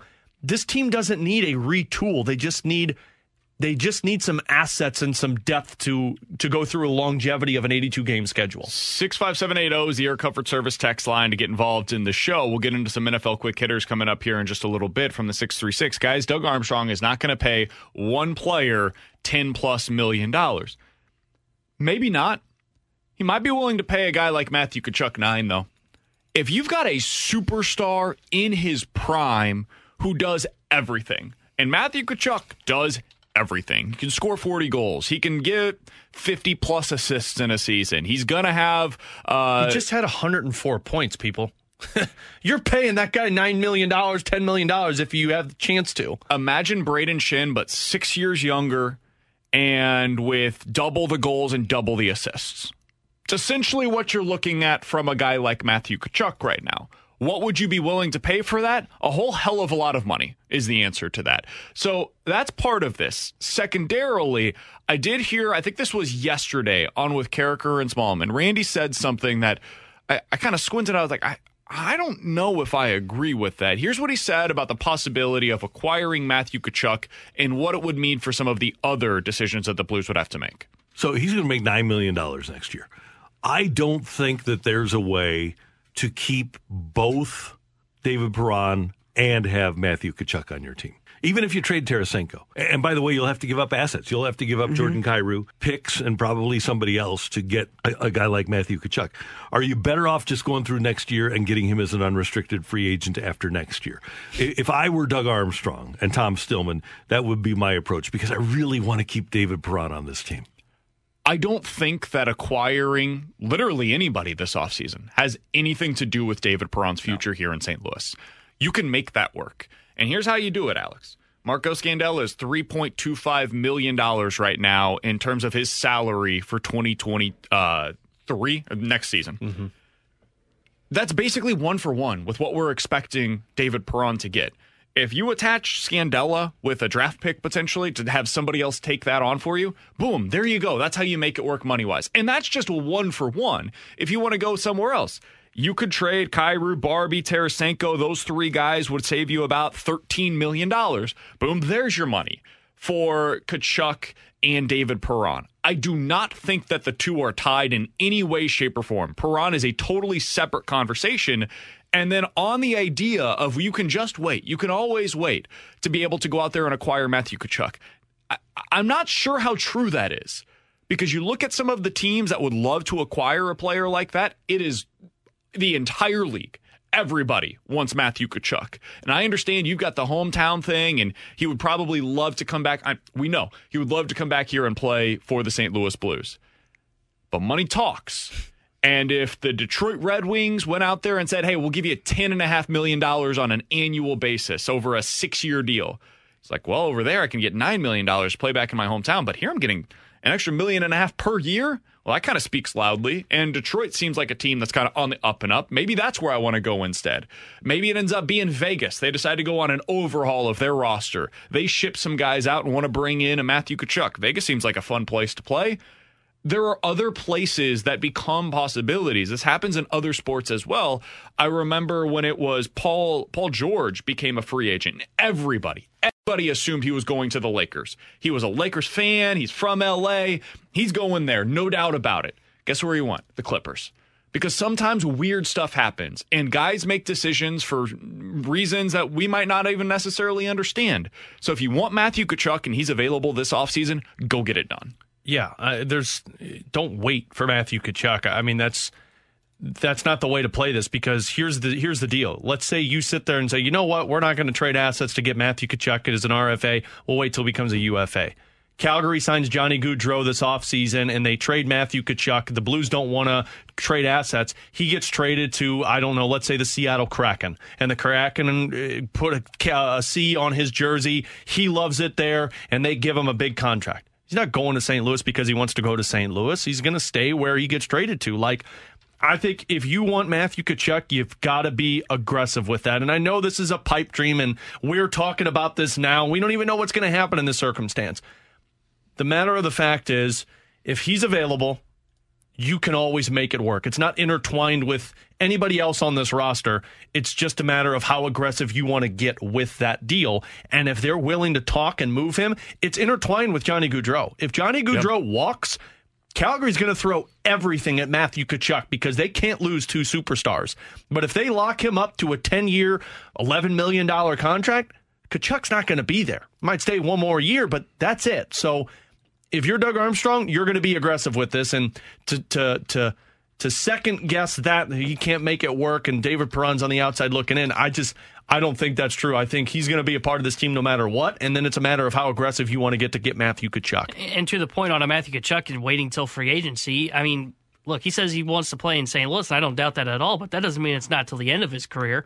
I mean, it could be as simple as he I can mean, wait till Brady becomes a free agent. They yeah, both go. And, and and honestly, I mean, oh, this is the time that first contract is usually that one where players say, you know what, I'm going to go for the money, and then this uh, once you get that first big contract and you have that settled and put away that's when you start to see players then go, okay, now it's where do I want to go? Where do I want to settle the family down at? Where do I want to go where I have a best chance to win a cup? So honestly, uh, there's no guarantee that that first time that when he hits free agency, that St. Louis is going to be the most appealing place for him. It, it may not be until later on in his career that he would later decide that. By the way, they have eight unrestricted free agents. Calgary does. Uh, three restricted free agents as of right now. Like the vast, they have 15 players or 12 players, excuse me, currently under contract for next season. So why are we talking about the Matthew Tkachuk thing? I know that there are a number of people in the text line wondering that. It's because Calgary's about to go into a cap crunch mode. This was Calgary's last hurrah, I really felt like to to really go after a Stanley Cup before things start to change. They've just got a lot of guys that are making a lot of money, and it becomes difficult. Eventually, you have to make tough decisions. We've seen that here in St. Louis. Why did Alex Pietrangelo become available? Because you got to make tough tough calls, and, and, that's that's one of them. Why is Vladimir Tarasenko potentially going to be available this offseason? Uh, because of what happened last offseason, and because if you have to make some money move around, he's the one that makes the most sense. He's got the big deal, and he's not the captain, so He's the one that makes some sense. So that that's why this is even a conversation right now is because of that with Calgary's situation, and then of course his history of being here in St. Louis. That's a part of it, and so it, there's there's just a lot of speculation that's going to surround that. So if there's a possibility of him coming back home and playing for the note, it makes all the sense in the world to be able to make that happen now as opposed to waiting until next offseason for the possibility of it happening. Alongside Alex Ferrario and Tanner Hendrickson, I'm Brandon Kiley. Coming up in about 10 minutes, we'll dive into the junk drawer. But next, some NFL quick hitters, including which team had the worst 2022 offseason. We'll tell you who next on 101 ESPN. We're right back to the BK and Ferrario podcast, presented by Dobbs Tire and Auto Centers on 101 ESPN.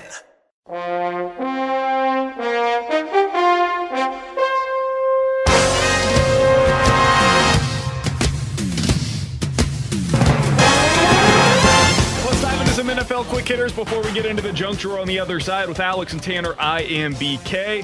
Who had the worst offseason this year in the NFL? That was a question that ESPN.com's Bill Barnwell attacked. He had the bottom five as the following. Okay, let me hold. Can, can we try and guess this? Sure.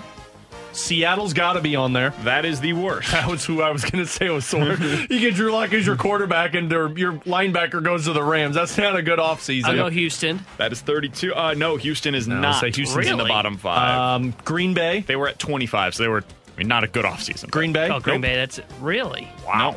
Uh, Arizona. Uh, Green Bay, by the way, top 10 off. Get the hell out of here.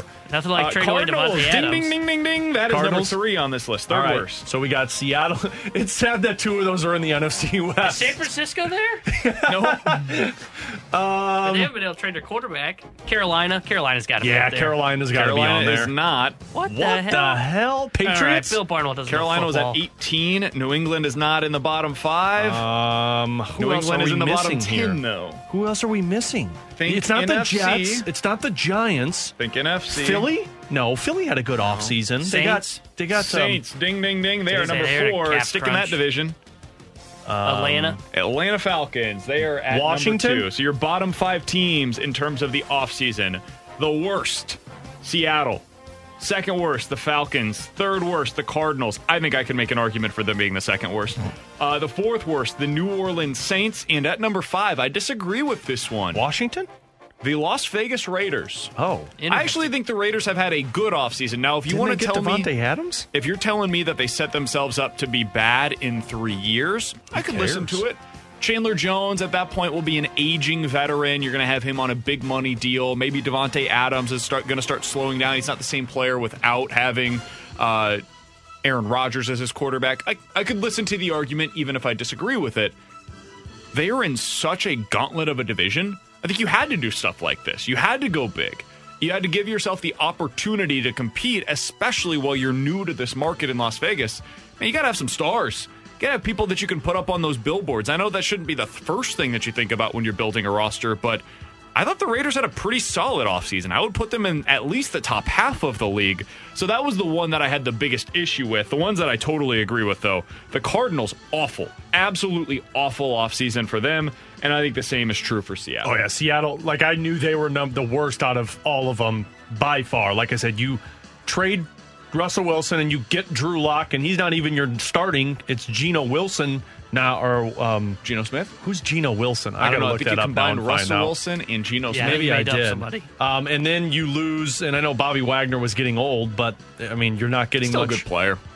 I mean, you lost some significant pieces on that team, and still have DK Metcalf, which is really impressive. Yeah, I, got to go Seattle with the worst offseason be, because of what he said. I mean, when your coach comes out and goes, "Yeah, Drew Lock would be a one of the first quarterbacks taken this year's draft," and you look at where the quarterbacks went in this year's draft, that's not reassuring. And honestly, I, I didn't think the package they got for Russell Wilson was that that great either. Agreed. And then he mentioned Wagner. I honestly would put San Francisco in the top five. I, I don't think they've had a great offseason. They haven't even been able to move on from Jimmy Garoppolo. And then if you want to throw in another team in the, the bottom three to me, it's Carolina. I, who the hell's their quarterback? Sam Darnold? Yeah, that went well last year. you fair. got guys like Baker Mayfield and Jimmy Garoppolo that are still on the market, and Carolina hasn't been able to pull off a trade or anything like that to go get one of those guys. Yeah, I, I- they've got to be up there for one of the most disappointing off seasons. Who would you guys have as the best off season? Because on his list, his top I three, think I'd have Philly. he had Philly at number two, Denver at number one. I think I agree with that's, that. That's it's hard to argue. and the Chargers were at number three. So Philly at two, Chargers at three, Denver at one. And What to round out the top five, he had the Tampa Bay Buccaneers and the Baltimore Ravens, which I Yeah, thought would be that's well. Yeah, they traded away a wide receiver. Um, what did the I- I Chargers like do? that. What did the Chargers do? This offseason, they added J.C. Jackson as their big time uh, cornerback addition. They got Khalil Mack to help along their Oh, defensive yeah, line. I forgot pretty about good. that. Uh, and then they added a couple other defensive linemen to help stop the run for them as well. I thought they had a really good Yeah. offseason. I, I, I still think I wish they had another receiver that they could have added. I think Philly's number one, and not for obvious reasons. One of them being Jordan Davis, Yeah. Yeah. best offseason ever. Speaking of bad off seasons, Whoa. Cardinals certainly on that list. The Arizona Cardinals. I was gonna say, watch it, man. Their Yeah. OTAs Baseball resume ones hasn't today. Been Great either. Quarterback Kyler Murray is back in the training facility. Right. Yeah, According to Adam last. Schefter, he is expected to be on the practice field for the first time throughout their off-season program. And it sounds like, according to Jeremy Fowler of ESPN.com, the Cardinals are, quote, optimistic that a deal will get done with Kyler Murray this summer. This is, according to Jeremy Fowler, a good step towards that deal getting Did he completed. put it on the gram though? That's the more important. Is he, is he back to following the Arizona Cardinals? That's what we all want to know. Do you believe that Kyler Murray will finish this contract with the Arizona Cardinals? Absolutely not. You have one more underwhelming season with Arizona. He's going to get traded. And if there's a contract tied to it, I think it makes it a little bit easier for a team to trade for him rather than this. What's he got left? Two years? Is that right? This year, and next? Yeah, because he would have the fifth year option next Yeah. year. I think he's going to finish the, this. But I'm talking about on his new contract, Yeah, no, he'll get a probably new be five contract. years. Oh, that one? No, that one I don't see him finishing. I, I could see him, you know, being there three, four more years, and then if he continues to underperform, because I don't see the Rams going anywhere. San Francisco's always been competitive, and I don't, I don't know what they have in Trey Lance. Uh, but he could become one of those guys that's the Arizona's one of those top teams in the NFC West in just a handful of years. If the Rams take a step back, they're getting to the playoffs and he's still underperforming, and then they have to start to look for a upgrade over him. So I, I wouldn't be shocked if he didn't finish this next contract with the Arizona Cardinals. I would be shocked if he does at this point. I just think he's, he's different in terms of his personality and the way that he goes about it. But he reminds me a lot of Aaron Rodgers, where I'm just not sure that he's going to be a guy that's super happy with his surroundings, regardless of what happens. Um, he's. I, I would not tie myself this offseason to Kyler Murray if I was the Cardinals. And if that means I lose him via trade, I don't think that team is going to win anything meaningful this year either way. I would give serious consideration to if I can get three plus three first round picks, maybe a little bit more than that. I would have to consider trading that guy away, especially if it's to a team that I think is going to be pretty bad this year. So that that's where I'm at. I understand that that would be an unpopular decision for them, and they have other things to consider, like you know fans and stuff.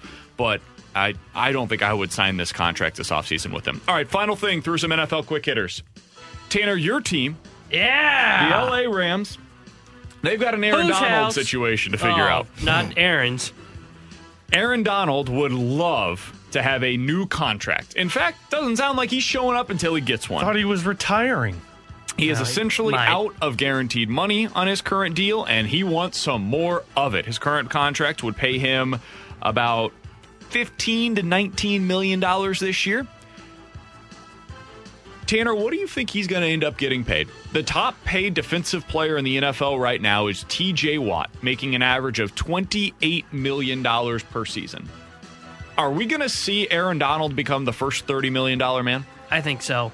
I, I don't see how On the defensive side of the ball, I should say. I, I, I don't see how you don't give this man over thirty million dollars because I mean he's better than T.J. Watt and he's not even on the uh, outside. He's on the inside. He's like a defensive tackle. Now he does move outside every now and then, but he's the most unblockable player in the NFL. I mean, I've seen triple teams this guy's gone through. There's five guys on the O line. I. the- Yeah, I, I think he's going to get thirty to thirty-two million dollars in his next contract because I don't see him just surpassing twenty-eight and just touching thirty. I see him going a little bit beyond thirty. I could see about thirty-two million dollars as his next deal. He looks at that Tyreek Hill deal, four years, $120 million, and says, I want four years, $121 million. I I, would like it. to be the highest paid non quarterback in the NFL. Price is right rules. And the Rams say, deal. we, Yeah, they do. We'd be happy to have you back. it- Can't wait to see you in training And then they'll Aaron. trade seven of their next I know. eight year first round draft yeah. picks for I, it. I know that's the mo that the Rams get, where it's oh first round pick, you can have a first round pick, you can have a first round pick. Les Snead hands out contract extensions like nobody I've seen before. He he hands those out. He gave them out to Gurley, Jared Goff, uh, Robert Woods got a big contract extension. Yeah, how'd Uh, that work out for him? He's no longer with us. R.I.P.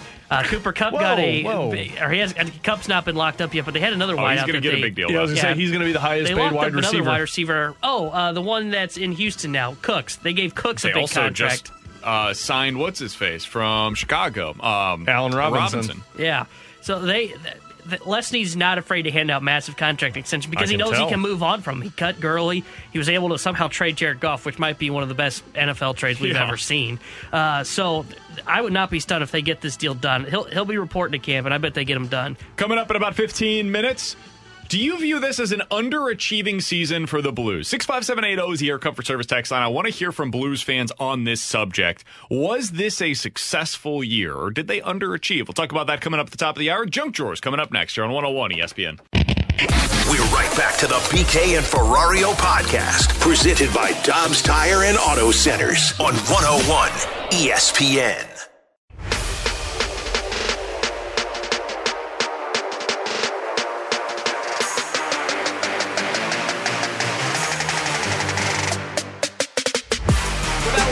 Doing? Tanner Hendrickson, I'm Brandon Kiley. It's BK and Ferrario on 101 ESPN. Let's dive into the junk drawer. And Alex, from what I understand, you have a story you would like to share with the audience today. Yep, it's a uh, another grocery grocery store story. Uh, everyone's Grocery gonna story. grocery store. That would have been easier for me to say. So I, w- I had to go the other day, and of course, you had my headphones on, as you all would expect. And I, uh, well, I had a uh, unfortunate moment. I dropped a, uh, a a glass jar of minced garlic That's on the ground. Very embarrassing. So I had to do the worst thing possible, and that's take the headphones off and go talk to somebody. Found an attendant and told him like, "Hey, I made a mess over here."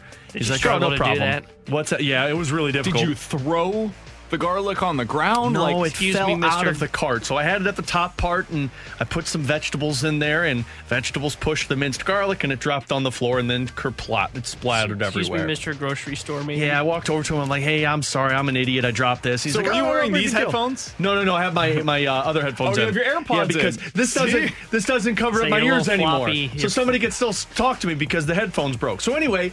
After I had that happen to me, I, I apologized and I started walking to get the rest of my grocery shopping done.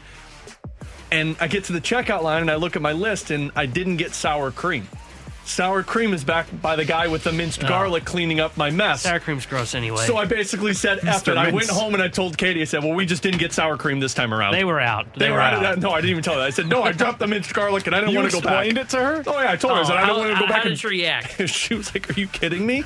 She's like, Why didn't you just go back and get it? I said, Because the guy was cleaning up the mess that I just made. I didn't want to have a conversation with him. You should you should have just said they were out. I No. love how much Alex hates talking to people. It is my favorite thing about him. It's not, I, it's not that I hate talking. I just, I already had to make the guy do extra work. I felt bad because it was Memorial Day. Alex. What? What? You already made him do the work. That's a sunk cost at this point in time. Yeah. You going back there was not about Yeah. you making him do more work. No, I There is know. no He other wasn't work he has you. to do to get you sour cream. But I didn't want him to give me like another look of like, oh, didn't this guy, give you, like, the this guy up. who made the mess and made me clean. It was a, it was Memorial Day, which I already felt bad he was having to work, and then it was an hour before close because I was doing a lot on of yard Memorial work. Day. And then so I was like, I'm not going to go back and get the sour cream. It's not Did you worth pay it. for the garlic? Yeah, yeah. I told The them broken I, I dropped it. Yeah, and they, I told them, so I think they put it on the. No chance I would have. well, Yeah, no, me neither. you guys That are ain't my jerks. fault. Your guys are jar jerks. broke. It's on you guys. Yeah. Your jar broke. I I don't think they should've- made the Well, jar. I was the one that actually broke the jar. My if my dumb self floor, would have put right? it in the actual If their cart. floor wasn't there, if it was more bouncy, I don't think that's possible. If their if their floor wasn't there, it would have just like levitated or something. exactly. Should have had that at work. Tanner, what do you have for us today in the junk drawer, buddy? Mine's kind of a similar story. I Oh, dropped God. something. You dropped it minced wasn't, it wasn't at the grocery store. But What'd you do, man? I went golfing Memorial Day weekend. Oh, you dropped the and- golf ball? No. So what happened was after we were done golfing, I took my gloves, I put them in the back, and then I sat my wallet on top of my car. And then I went back to the golf cart to get some extra tees and some extra golf balls that I had there. I put them in the thing. I closed the trunk door, talked to my friend. Here's where we're going to go to lunch. Hop in the car, take off, go down the highway a little bit, and about halfway to my destination to lunch, I go, uh oh, I don't feel my wallet anywhere. So I had to slam on the brakes. I turn back around. I'm at the golf course. I'm circling the parking lot. I don't see the wallet. I go inside. I'm like, hey, have you guys seen a wallet? Hoping that, you know, Good Samaritans turned it in. Nothing. I start driving slowly down because there's a long like entrance. So I slowly drive down the entrance. Nothing. I'm on the highway. I see something in the middle. Slam on the brakes. Put on my uh, hazard lights. Found my wallet In the middle of the highway? Middle of the highway. Now, it had been How rain is that over. even possible? Guys, I'm a minus minus forty dollars. I had about hundred dollars in cash on me. Damn. Oh, so somebody stole it at the golf course. No, they no, took no, the money no, and then it was turned it on the the window. highway. No, no, it, it, it had stayed on the car until I got on the highway, and then when I accelerated, it fell off. I think a truck ran over my wallet. I have the wallet with me. It, it is beat up now, and I lost money on it. I had to, when I picked up the wallet. I look, there was no money inside of it. I saw some bills laying around on the side of the highway, and I went and picked up the bills. And I ended up just being on about I seventy. Yeah, just casually trying to picking up collect money. a five dollar bill. Dude, it would have been a lost I, cause. I, I ended up missing out. I think I was Tanner forty dollars short. yeah, I was gonna say your life was almost over for No, a no, no, no, wallet. no. I had the hazard lights on. You're People not knew that what was up. fast, man. I, I ended up being forty dollars short because I was an idiot. Left the wallet on Man, top of the car and it fell in the that that is highway. all that you lost. Dude, you could have lost like your Didn't you have a rental car at this time? Oh yeah, Yeah. You were playing frog. Well, no, no, You know no, how no, much to be money fair, a okay, rental car the would have highway cost? I'm on is not like the ones that we have here in St. Louis. Yeah, it's only It's Illinois only has one Yeah. highway, and there's only four cars on it. It's like and a horse of- and buggy. Yeah. all of his, his highway. The, the horse and buggy takes some time before it runs Yeah, you over, so you got some damage. To, time. honestly, the damage to my wall probably came from a horse. It's fine. It's fine. I just don't understand how that. I'm just happy Who I found puts all because I had wallet all on the my top stuff. of a car. Well, I had grabbed it because Clearly, it was. he was trying to get his clubs into Yeah. the car. And he had his in the wallet. It was I sat it bugging him. Dude, you own cargo shorts. Your whole selling point Well, I that's about your those. cargo shorts or all of the pockets you have. I know, but I, good took it point. out of the pockets and put it in the golf cart, the wallet. Took it out and then just sat it up there when I got everything else out of I the mean, golf if you cart. wear cargo shorts like on your daily life, why wouldn't Hey, you wear them when you golf? okay, I you put that's col- balls fair. in one, tees in the other, your wallet, your keys, That's fair. I maybe a little bottle of liquor in one pocket. I you never know. totally used hard all- balls, not squishy balls. I totally balls. used all of the cargo uh, pockets when I went to a concert yesterday. Of course you did. For what? You went to a Well, I concert had in cargo shorts. wallet, phone, had something else in one pocket, and then I had oh my ticket was in one pocket, Oh. and then I had uh, some tissues in the other because I got dealing with allergies. Oh, okay. I had to cry. That's four things. I, know. could put all four of those There's things in two pockets. pockets. There. No, no, I no. don't You, you gotta be roomy, man. Coming up in 15 minutes. 65780 is the Air Comfort Service flowing, X line. Bet it or forget it. If you've got a scenario you want us to bet or forget, we will get into that coming up at 115. But next, was this an underachieving season for the St. Louis Blues? At least one person thinks so. I want to hear from you. 65780 is the Air Comfort Service X line. We'll hear from you, give you our thoughts next on 101 ESPN. We're right back to the BK and Ferrario podcast, presented by Dobbs Tire and Auto Centers on 101 ESPN. Giving you the picture, the real big St. Louis sports picture. It's BK and Ferrario, live from the Car Shield studio on 101 ESPN.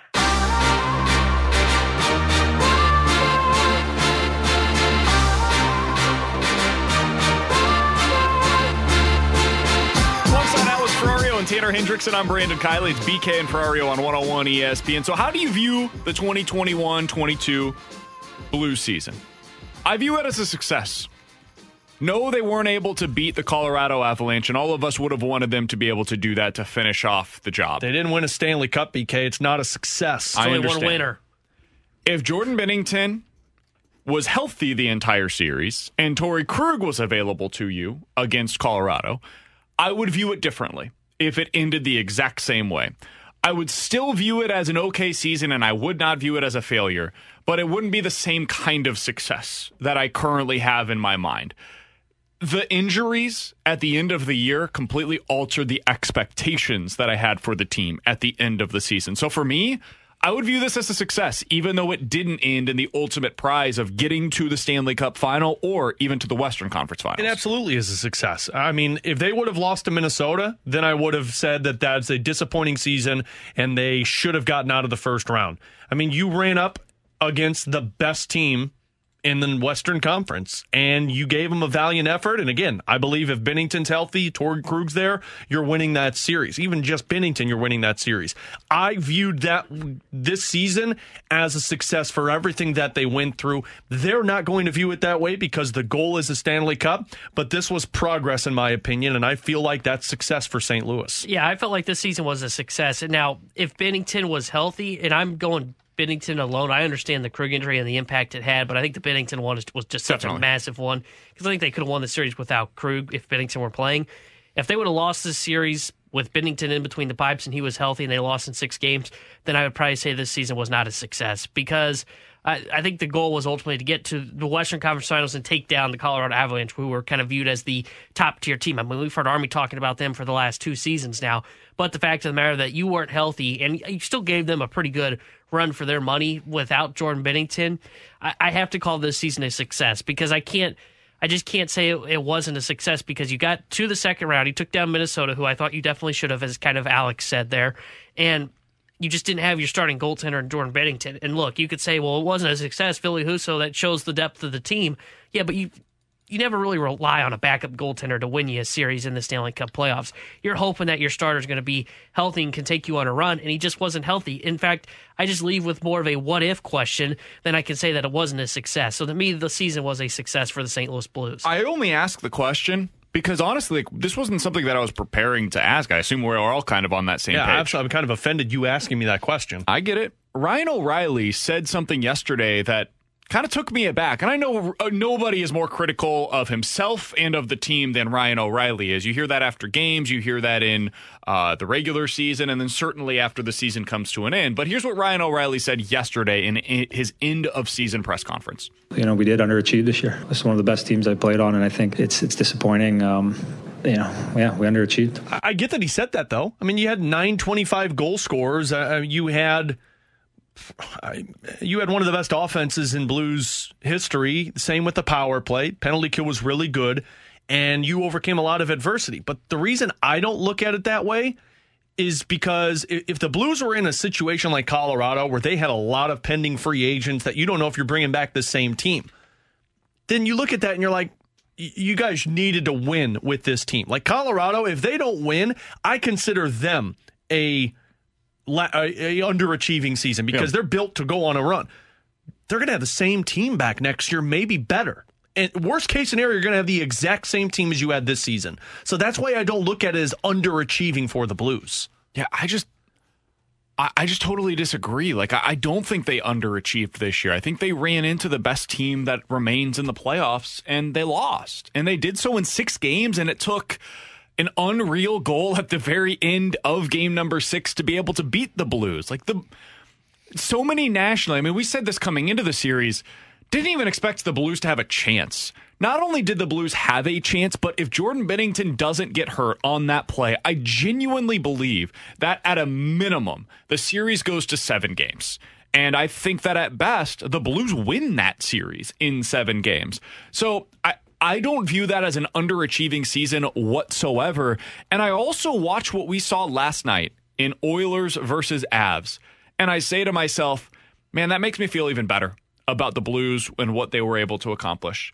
I understand that the Oilers have a, a crappy goaltender who is all over the place. Like I don't even know what to say at this point about Mike Smith. It is it is wild to watch him play the game of hockey but they have basically no defense to speak of. Even Wayne Gretzky, during the game last night in intermission, said, Guys, I was the most offensive player maybe in the history of the NHL. You got to play some defense. He was begging them to just play some defense. The Blues' biggest issue all year long was their defense. That team that er, scored eight goals last night, the Avs, Cale Makar looked like the best player on the ice for the vast majority of that game the Blues did a pretty good job of slowing them down for the vast majority of that series. There was that one five minute stretch where the game completely got away from them. But other than that, yeah, there were moments where the where Colorado had a bunch of shots on net and stuff, but it didn't feel like they were like a ton of high danger chances all the time. I think it makes me feel better about the Blues what I saw last night against the Oilers. Do you feel that way, Alex? And is there anything in this series that would change your overall impression of what the Blues were able to do against Colorado? I don't think anything's going to change for me because I, I, mean I said it yesterday. I'm dying on the hill that the Blues win that series if Jordan Binnington is available to them. But one thing that was very noticeable is, I mean, let's be real here.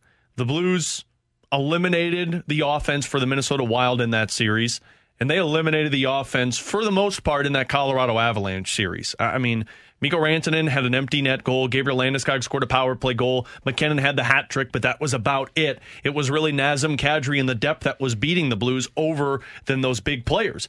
And Edmonton, and we all know Edmonton is not a defensive minded team. They're basically going to outscore you. That's how they're going to win. Hell, they have Mike Smith in goal for them nothing's going to change my opinion on the season for the Blues, regardless of what takes place. If Colorado wins that series, it goes on in the Stanley Cup final. I'm going to view it as the Blues. Uh, the Blues played essentially the same level of competition as Colorado, and they barely they missed out because of some unfortunate events that took place in the season. So nothing's going to change my mind in this series, though, because I truly believe that with Binnington, Blues are beating Colorado, they're beating Edmonton, and then it's a crapshoot once you get into the Stanley Cup final. Yeah, nothing, nothing would change my mind either because I, am with you guys. I, I think if Binnington's healthy, at, at best, this is that series goes seven games uh, and, and, they could potentially win that game seven and be taking on Edmonton right now in the Western Conference Finals. Now, I, I look at that and I look at I, I think it doesn't change my mind on any like individual lines or anything like that for the Blues in terms of looking at what Colorado like Makar MacKinnon did last night. It just kind of re uh, re what's the word I'm looking Affirms. for? Reaffirms. Thank you. Uh, that how good that top line of O'Reilly, Perron, and Saad were of Yeah. shutting them down. I mean, you saw them just skating around and having all- Especially everything they Makar. wanted. It- yeah. It reaffirmed that for me last night was just how good that Ryan O'Reilly line was when it comes to defensively matching up and shutting guys down. I mean, we saw it with the Kaprizov line in the Minnesota Wild series. You saw it in Colorado, and then they get free of O'Reilly, and what do they do? They go on they play really well against the Edmonton Oilers, and then like their secondary scoring was there last night as well, and they played well against Edmonton, but. I, I mean, I kind of expected that with the Edmonton Oilers. I thought same when the Blues series. I thought I thought the Blues secondary lines weren't as good defensively as the O'Reilly line, of course, but I thought they'd be able to outplay the Avalanche's secondary, uh, their second and third lines, and it just wasn't the case. Their second and third lines were better in the series. I mean, so it doesn't really change my opinion on anything there. If anything, it just reaffirms the first line for the St. Louis Blues. It just showed their eliteness defensively. The other reason that this is, is no way, shape, or form, in my opinion, is an underachieving season. Look at the amount of first round top 10 draft picks on both of these teams. And the Blues did yeah, this but without I'm not that. willing to go there just because like it, it's the Blues' job to be able to catch them, right? Well, well, I get that, but the way I'm looking at it as like they're supposed. It's the way Doug Armstrong framed it. They're supposed to be doing what they're doing, That's and fair. the fact that the Blues nearly forced a game seven, would have forced a game seven, and probably won that series, in my opinion. That reaffirms how successful of a season this truly was because other teams they couldn't do that. Look at the amount of first round top 10 picks that Calgary has and they couldn't find a way to get past Edmonton. And the Blues found ways to thrive and with the roster in place I truly think that they would have had success. I, I think it's too cruel to say that it was an underachieving season, but I, I think it would be. I think it's fair to say you had an underachieving second and third line in that series against the Colorado Yeah, there were underachieving honestly- aspects of the uh, series. Honestly, in the in the playoffs as a whole, really, the second and third lines didn't do a whole lot for you. In that Wild series, I mean, Vladdy woke up for a game. He had Kyrou who was there in spits and spurts, but. Otherwise, as a whole in the playoffs, I thought the second and third lines, and even I mean, you didn't really have a fourth line. Let's be honest. So I, I can understand By saying, design. yeah, yeah, true. But that, that that's the underachieving assessment I think you, is fair to have. I think if you said Totally. it's it's fair to say that we had some lines that just underachieved in the playoffs, that's fair. But I think it's unfair to say the season as a whole was underachieving. In four games against the uh, Nashville Predators, the Colorado Avalanche scored 21 goals. That's an average of 5.2 goals per game. In six games against the Blues, they scored 22 goals. That's a 3.6 goals per game. Take out how many empty netters they had though. Sure. Uh, but then uh, in one game last night We're like against there. Edmonton, they're already at eight.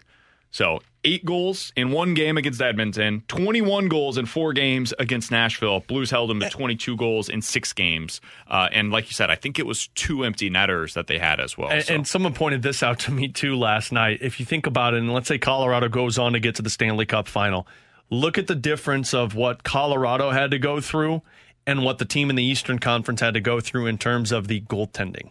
Like the Rangers are going to have to go through. Now, Louis Domingue, of course, is an anomaly, but what was supposed to be Tr- uh, Tristan Jarry and Casey DeSmith, and then on top of that, Antti Raanta with who they just had to go up against with Carolina, and then Andrei Vasilevskiy or Igor Shesterkin. Colorado had to go through the backup and third string goalie for Nashville, the backup with St. Louis, and now you're going against two goaltenders that can't stop the puck. There's a difference there. I also think this is the exact case as to why I think the NHL should go back to the one through eight seating. Absolutely. I, the the Western Conference Final was the Blues versus the Fs, and it just happened to take place in the second round of the playoffs. Also, why wild card should not be involved in the NHL playoffs. Coming up in about 15 minutes, we'll talk to Chris Kerber, the voice of the Blues. We'll get his assessment on what happened at the end of that series, how he assesses the Blues series o- or season overall. And I want to get his early thoughts on what he's expecting out of the Blues this offseason. We'll do it all with the voice of the Blues, Chris Kerber, coming up at 1.30. Better to forget it is next year on 101 ESPN. We're right back to the BK and Ferrario podcast, presented by Dobbs Tire and Auto Centers on 101 ESPN. We're back to BK and Ferrario, brought to you by Smart House Heating and Cooling on 101 ESPN. Vegas sets them up, and we're here to make the call. It's BK and Ferrario's Bet It or Forget It on 101 ESPN.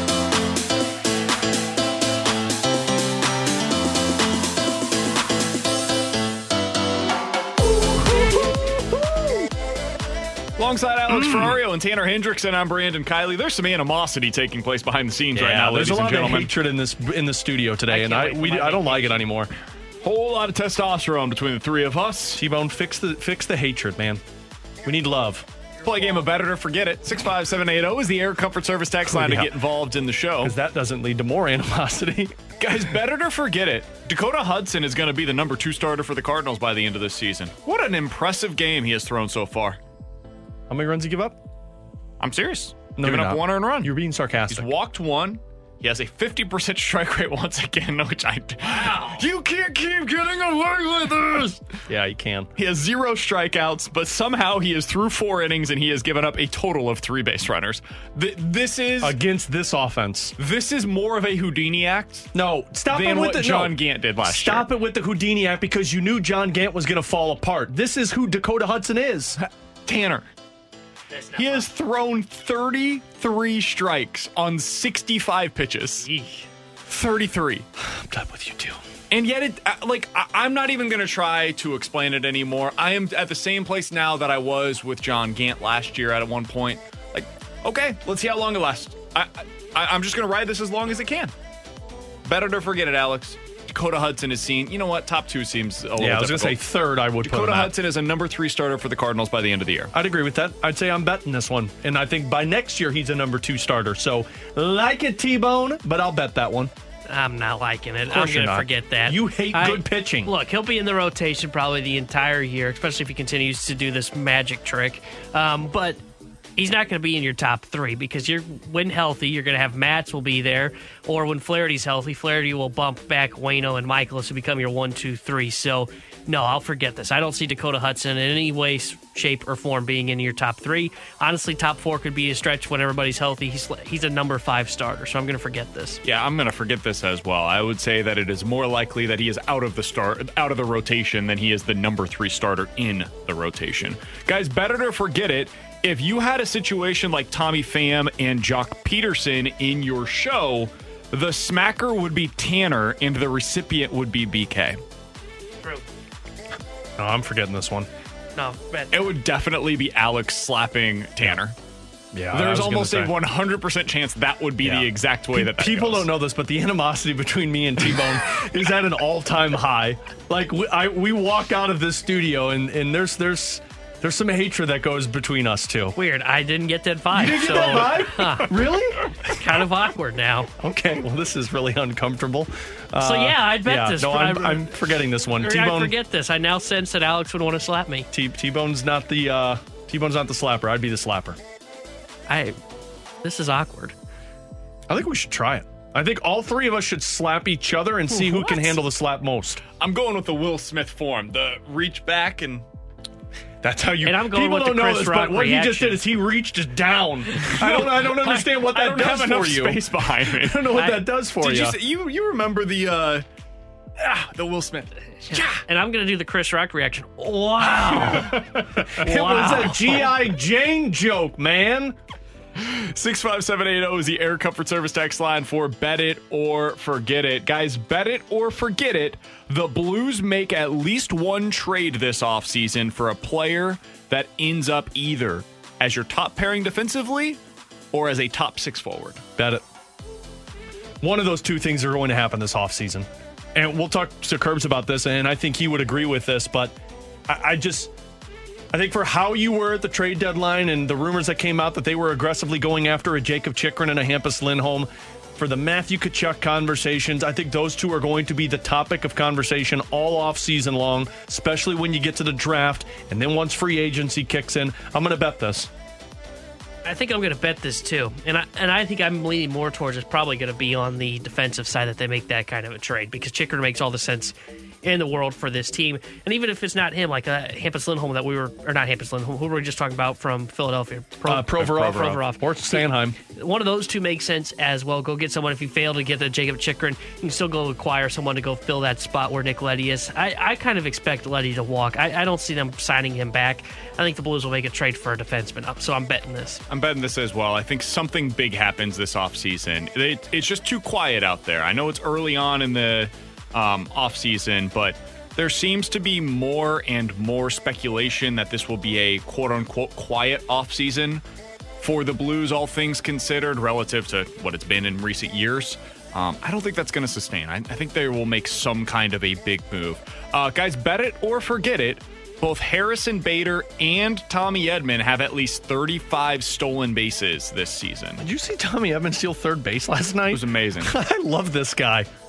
Uh, so what are the uh, Tommy Bader's Edman's at, at 11 13, and Edman's at and 11 Edman is at 12. 12 God, 35 I'm gonna you said one of them right both of them oh see I'm gonna forget that I don't know if both of them get there I'm gonna bet one of them gets there because I, I'm not saying that this is going to happen, but I mean, let's all be honest. Injuries do pop up at some point. It's a long season to keep guys at 100%. 35 for both of them seems tough. I'm going to forget this. I think one of them gets there. Yeah, I'm going to forget this too. I, it just seems too tough for both of them to get to 35 stolen bases. Plus, stolen bases aren't aren't even like a big thing anymore. Like 13. They are for the Cardinals. I, I, I get it, but like 13 stolen bases, like you look at that and you go, wow, that's a lot of stolen bases. That's He's like on pace for nothing. 42. I- that is that is absolutely something. Even when back in I the don't, heyday, I, I don't see these guys. I don't see both of these guys stealing 35. I think one will. I don't see both. I'm I hear you, but it. I, I just disagree on the assessment that stolen bases aren't a big thing right now. Um, I mean, that's a lot. He- 13 I stolen bases. Hear what you're saying? Yeah. But you're wrong. See, this is Yeah. This is this is it right here. This is where BK gets slapped, and I I mean, like it. Harrison Bader's on pace for 42 stolen bases. Tommy Edman is currently on pace for what I hear you 39. saying with the advanced metrics. Not a fan. Yeah, have, have you heard uh, Skip Schumaker talk about it? I've the Cardinals absolutely value the Something stolen about base. Will Bacon. Um, I'm going to bet it. I think both of them end up getting to at least 35 stolen bases. What was Tommy Edman at last year? Was it 30? Is that what he finished the season with? He had yeah, 30 on the year. Oh. So I, I think he gets to 35, and I think Harrison Bader will as well. Harrison Bader is quietly putting together a pretty decent season once again. I was gonna say, what did Starling Marte finish with last year? Because he led, I think, the, the league as a whole. Uh, I would have to imagine it was around 35 ish. Let's take a look. So far this year, by the way, Julio Rodriguez leads all of baseball with 14 on the season. Last year it was Starling Marte with 47. Whit Merrifield finished with 40 last year with in second. Trea Turner had 32, third place in all of baseball. With Alex Ferrario and Erickson, I'm Brandon Kiley. Coming up in about 15 minutes or so, we'll hit the BK and Ferrario rewind. Someone called us fluid beta boys. All of us, not just you. Sorry, man. Guilty by association. Chris Kerber, the voice of the Blues, is next here on 101 ESPN. We're right back to the BK and Ferrario podcast, presented by Dobbs Tire and Auto Centers on 101 ESPN. We're right back to more of it. It's BK and Ferrario live from the Car Shield studio on 101 ESPN.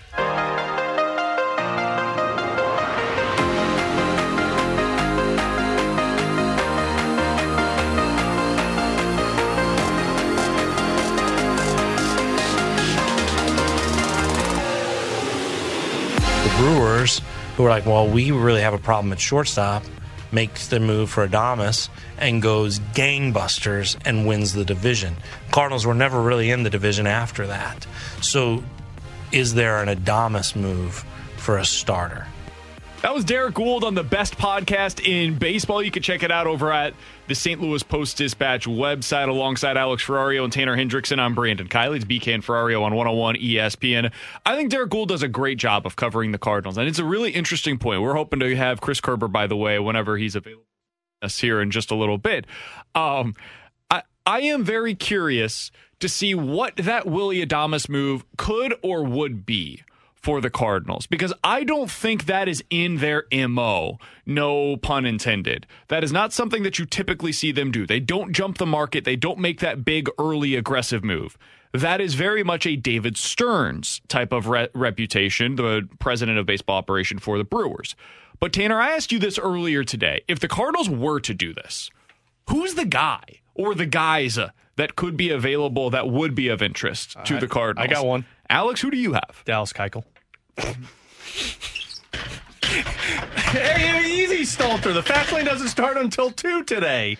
I'm hey, you're bothering our friends. At, you're bothering our friends at Casey, Casey behind is having too. a great show right now. I just got rid of my boom, boom, boom, boom, boom. What's happening over there? I, can't do it with the Dallas Keuchel conversation. If we talk about him one more time, I mean, I'm you wanted a going to Willie. Adames move, and that's Dallas Keuchel. So I was looking around for a Willie Adames type move, and there's not really there's not really one that is um, that stands out to me as for a starting pitcher, and it's one that I look at and I go, it's probably too obvious, and honestly, it's not a move the Cardinals would make, but we can throw him out there anyways, and that would be Pablo Lopez of the Marlins. That's not happening. I was looking because there's nobody, there's no other like solid starting pitcher that's under a decent amount of team control because Lopez has, I think, t- he's in ARB one year. Yeah. He's got arbitration two and three in the next two years. So it's basically you've got two and a half years of control if you were to acquire him. Everybody else that I look at that are starters are either you look at and you go, eh, not really the guy you, that would fit that Willie Adames where he can come in and be a game changer and has control. Or there's pitchers that are game changers, but then when you look at their uh, contract, it's like four or five years of control and they're not going to be But traded. see, Pablo Lopez doesn't fall in that category for me because I didn't expect anything from Willie Adames. He was underperforming, and Pablo Lopez is pitching like a Cy Young candidate right now for Miami. So, like, you're buying high in that circumstance. I, he, I don't think he falls in the Willie Adames category. I, I think that's fair, but i- in terms of like looking at contracts and looking, he's kind of a name that floats under the radar. I know like a lot of people like at first when he started this season, he had the ERA of like one when he faced the Cardinals. Everybody's like, "Oh wow, look at this Pablo Lopez character. He's kind of bringing on the scene." No, Pablo Lopez is very good when he is healthy. That's the issue with him. He he has dealt with injuries in the past, and that's the problem why people don't really recognize the name because he's not a guy that goes out and makes 32 starts a year because he just hasn't been healthy. He's dealt with various uh, injuries, and then the Miami Marlins have had to be cautious with him, and they've kind of put him on kind of a innings limit or a pitch limit, and it kind of slows down his development throughout the years. But he's an incredible pitcher that if you could get your hands on him and you could go acquire him for I don't even know what you'd have to give up in that kind of terms, but you go acquire him, he would be the Cardinals Willie Adames move because he's the guy that would take you the, in that cut we just played from Derrick Goold, where he said after that move, the Brewers never looked back in the NL Central. A Pablo Lopez trade would put the Cardinal or Cardinals ahead of the Milwaukee Brewers and leapfrog them over them, and they would never look back on Milwaukee this season if they went and acquired a Pablo Lopez. So I've got a few names that I would like to throw at you guys. Dallas Keuchel on that list, buddy. We are about to have. Oh, you going to slap me? Our moment, and it is not That going to seems end a well. weird. Why for are we me. gonna have a moment? Um, I, I don't know that the, the Cardinals are going to be willing to meet what the asking price is for Pablo Lopez. I mean, the reality is he's pitched so unbelievably well this year. I think it would require you to send Miami a Gorman Winn or Walker. I think the, the conversation starts there, and then you can continue if you're willing to include one of those guys. I just don't get the sense that the Cardinals are going to be realistically willing to include any of those guys, much less. Yeah, I was gonna say obviously Potentially I mean, multiple. One was already a no go, and the way Gorman's playing now, it seems that's two no goes. And by the way, so far this year, for what it's worth, uh, Pablo Lopez has a 1.3, a 1.8 ERA in 60 innings. Yeah, that ain't happening. I, I just don't know how you end up acquiring that guy for the price that it would take. So if we set that one to the side, I've got a few names. Let's start with the one that's the obvious, and that's Frankie Montes. He is a very good pitcher. He's pitching for the Oakland A's. He has one more year of club control next year. Um, and he was available all offseason, and the question is who's going to be able to get him. So far this year, he's thrown 65 innings. He has a 3.2 ERA. He would immediately come in, throw 96, be one of the top end starters in this rotation. He would be in the Cardinals' playoff rotation. That guy immediately makes you better. Another one, and this is going down a level, would be Merrill Kelly Oh. He's been pretty good this year. And you look back at 2020, he was pretty good in 2020 as well. Had a 2.6 ERA in the shortened season. Last year he was all right. I think he was hurt by some of what they had defensively behind He's him. like a Lance Lynn kind of throws a lot of fastballs. Doesn't really walk anybody. Like Merrill Kelly is a pretty solid starter. He's 33 years old. This is probably the the end of what he is as a pitcher right now, but he's got this year left on his deal, and he's got a couple of more years on club options as well. So you've got two more years of club control after this year at $9 million per season.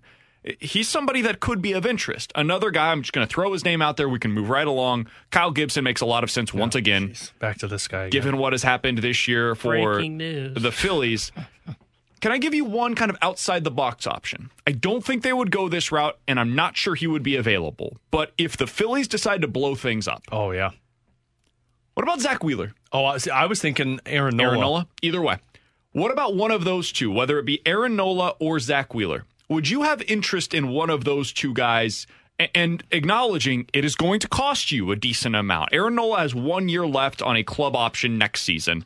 And this year so far, he's thrown 60 innings. He has a 3.6 ERA. He's been better than that, though. They have terrible defense behind him. Zack Wheeler has, once again, no surprise to anybody, been very good for them. He just eats innings like it is his job. He's 32 years old, 51 innings so far this season, 3.2 ERA. Again, outperforming that based on the expected numbers because the defense behind him is so bad. I think those are your Willie Adames type of aggressive, let's go out there and beat the market type of moves. But it would require the Padres or the, the Phillies rather to basically blow up their season. Yeah, and I don't think they're going to be doing that because if there's one thing going for them, it's the fact that Zack Wheeler and Aaron Nola, the one that I would be uh, be interested in. Those two are, I mean, are their only pitchers right now. The other two that we didn't bring up, and I know have been brought up in the past, Madison Bumgarner, but you're paying a lot of money, and it's so many years left on his deal. And then the other one that I I'll go back to is I forgot who was the one that told us it last year, but Shane Bieber. I mean, we've talked about it, and look, Cleveland, uh, they're only like makes six games out of the playoffs, so it's not like they're awful, but. Uh, I just don't expect them to be very competitive, but that falls into the same conversation as um, the guy that you brought up with Pablo Lopez. Like, I, I think you're going to have to give up a lot to get Shane Bieber that the Cardinals aren't going to be willing to move on from. And that's why I think you go to the the veteran already on a big money deal because those guys are limited in terms of who would be willing and able to acquire them. Like not every team is going to be able to take on that contract by Zack Wheeler at $25 million per season for the next couple of years. There's a lot of lower level, like mid level markets that are just going to say no. Like we're not we're interested in a $25 million pitcher over the next couple of years that's in his 30s.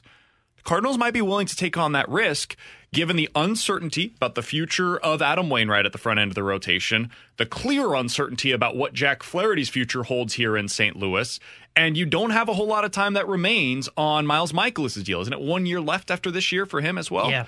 So that second year of the contract, he could be the only big money pitcher that you have on the books at that point in time because you're not paying a ton of money to Steven Matz either, and you've got a lot of young guys that are now about to be in that rotation. So if there is a surprising, whoa, okay, that's an aggressive move out there available to them.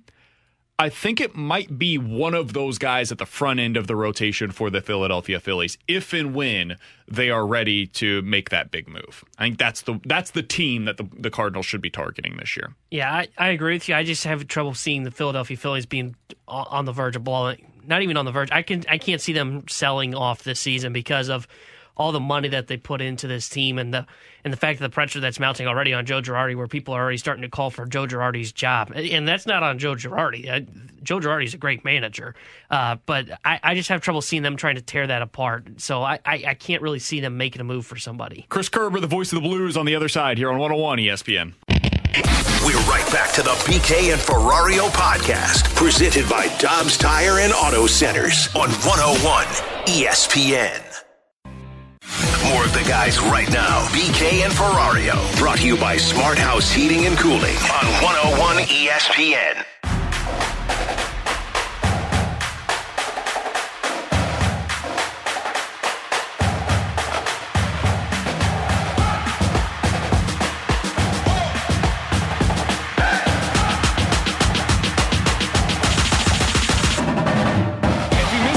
From today's show, be sure to check it out on the podcast page. Still presented by Dobbs Tire and Auto Centers. We're hoping to have Chris Kerber today. It looks like he's going to have to move to Friday, but we're excited to talk with him on Friday. We will also will have Bill Ripken of MLB Network. Oh yeah, yeah. Looking forward to that. Mike favorites. McKenna's going to join us on Friday as well. Love that We'll have Joey too. tomorrow to talk about Love- the Blues. Lots of stuff throughout the next couple of days here on big thing. BK and You know Ferrario. the biggest thing I learned today? Apparently, Alex doesn't like me, and nobody knew. Well, There's a lot of you didn't know, animosity in here, man. Yeah, I think you were the only one that didn't PK know and I one. talk about it nightly. I got to give some credit to a guy that I don't give a lot of credit to very Thanks, often. Thanks, man. I appreciate it. I've, I've, I thought today was a really good show for me. Not you. Not you, Okay. okay. See, th- this is why there's animosity. This is why You you need to be slapped. okay? Dakota Hudson has been awesome today. Now, he still needs to get his strike count up a little bit. I would like to see him closer to like 60 plus percent strikes. If he does, man, he can be a really effective pitcher for the Cardinals. But he's at like 55% now, isn't he? Mm, Ish. Okay, 53 and a half. As we're speaking, he's through six and a third. He has allowed two hits, one walk. He only has one strikeout. I don't even care about strikeouts with Dakota Hudson. You know he's going to be pitching to contact, and then he lives with whatever the results are behind him. So far, he has thrown 86 pitches and he has threw six and a third innings.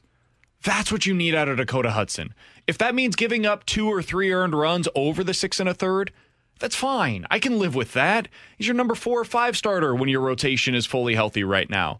You just need the innings out of him, man. And we've known that he's capable of this. We talked about it before the season. Shouldn't have been a surprise to anybody if the season ended and Dakota Hudson was a guy that we were talking about as an extension candidate. It was totally in play coming into the year. After his first, whatever it was, five or six starts, I was like, man, I. I don't know how much longer they can do this with him being in the rotation. If this is the way that he's going to be pitching with four and two thirds, five, four and two thirds, four and two thirds, that's just not going to get it done. That's a number five starter at best. And the way that he was walking guys, it was worse than that. This is the guy that he needs to be moving forward. And if you get more of this, we're going to start feeling much better about where the Cardinals are at in their rotation. Well, and this is going to be one of the moments I think for Dakota Hudson to be like, okay, this is this was the recipe for success. So whatever we just did today, let's continue to build forward with this in mind. And I just told you during the break, and I don't know this. Uh, Brad Thompson would know this better than me, but like you know, how long post Tommy John do guys start to feel better? Like I know that's an 18 month recovery and you're back at it, but even beyond that, you know, when you've missed as much time as Dakota Hudson has, does it take 10, 15 starts into a season where you're on the same schedule that a normal guy would be? Does it take a little bit of time to get that? that acclamation back? That's the question I would have with Dakota Hudson. I think when I'm really going to note, like John Gant, we had the moment in June where it just dropped off. June, July is when I think you're going to look at Dakota Hudson and say, okay, are you trending upwards or are you regressing? That's when you're going to know who he is. Yeah, I think these are big months for him because you're going to figure out whether or not he can if he's going to be able to survive, whether it be the 50% strikes or the walks that he has, or if he's going to end up sinking like you did with John Gant. I don't expect Dakota Hudson to sink like you did with John Gant. I think Dakota Hudson has the stuff to where he can kind of survive if he is going to have the low strike percentage and the high walk rate. But this is a really impressive day for him. And, and it, we were just talking about this in the break. It just feels like it's slow starts for him because that first inning was at like 25, 26 pitches. And I was thinking to myself, well, there we go. Here we go. Another four or five inning start for Dakota Hudson. But he's really been able to settle in. And look, the Padres offense, not the same without Fernando Tatis, but it's still a really good showing from him against a team that is right there in that same tier as you in terms of competing for the National League. So this is an impressive start for Dakota Hudson. And I'm with Alex. Hopefully he can build on it, especially build some confidence here in the month of June when you're playing some of these bad teams that we talked about earlier, where you're playing the Reds, the Cubs, and the Pirates quite a bit this month. I also think it speaks to the Padres' lack of offense. Like I, I, I know I, am giving most of the credit to Dakota Hudson. I want to say that on the front end, but also when you look at what the lineup is right now for San Diego, God, they are just really struggling offensively, and it is so surprising to me because when you look at they the names, all of the guys in there. When you look at the names that are in that lineup, I know they're missing Fernando Tatis Jr., but it should not be this bad. And they've been one of the worst, least productive offenses in baseball so far this year, and they changed coaching staffs in the offseason. This hey, I'll say it. Mike Shildt effect, pitching great, offense not. Um, and to your question on how long it typically takes for the Tommy John harvest, it's typically about a year when you recover, and, and, that's when you're able to get back to the big leagues. That was the case for Dakota Hudson. It's about 18 months more often than not is when you start feeling like you're back to yourself, at least based on everything that uh, I've read about this over the years. He's at 21 months right now, so the hope is this is starting to get more uh, the guy that you can expect moving forward. So fingers crossed, this is who he is. Looks like a number two to me. He he looks really good today, and if you can get through seven innings consistently with him, even if it's three, maybe even four earned runs on average, man, that is a perfect guy to have at the back end of your rotation. You're just going to sip on that uh, pina colada a little bit more if he's doing this for you? Hell yeah. And I'm feeling really good if he pool? looks like this. Alongside Alex Ferrario and Tanner Hendrickson, I'm Brandon Kiley. We'll be back tomorrow at 11 a.m. The Fast Lane's coming up from 2 to 6 right here on 101 ESPN. You've been listening to the BK and Ferrario podcast, presented by Dobbs Tire and Auto Centers on 101 ESPN. A good story helps us understand the world and how to make it better. That idea drives what we do on the daily news podcast Post Reports. We bring you stories that empower people. You know this is a fraud, right? Why are you calling people doing this? And that hold powerful people accountable. Wait, you did what? We had to sue your office twice to get our hands on these documents. My name is Martine Powers. I co host the show. Take the trusted reporting of the Washington Post wherever you go. Follow and listen to Post Reports.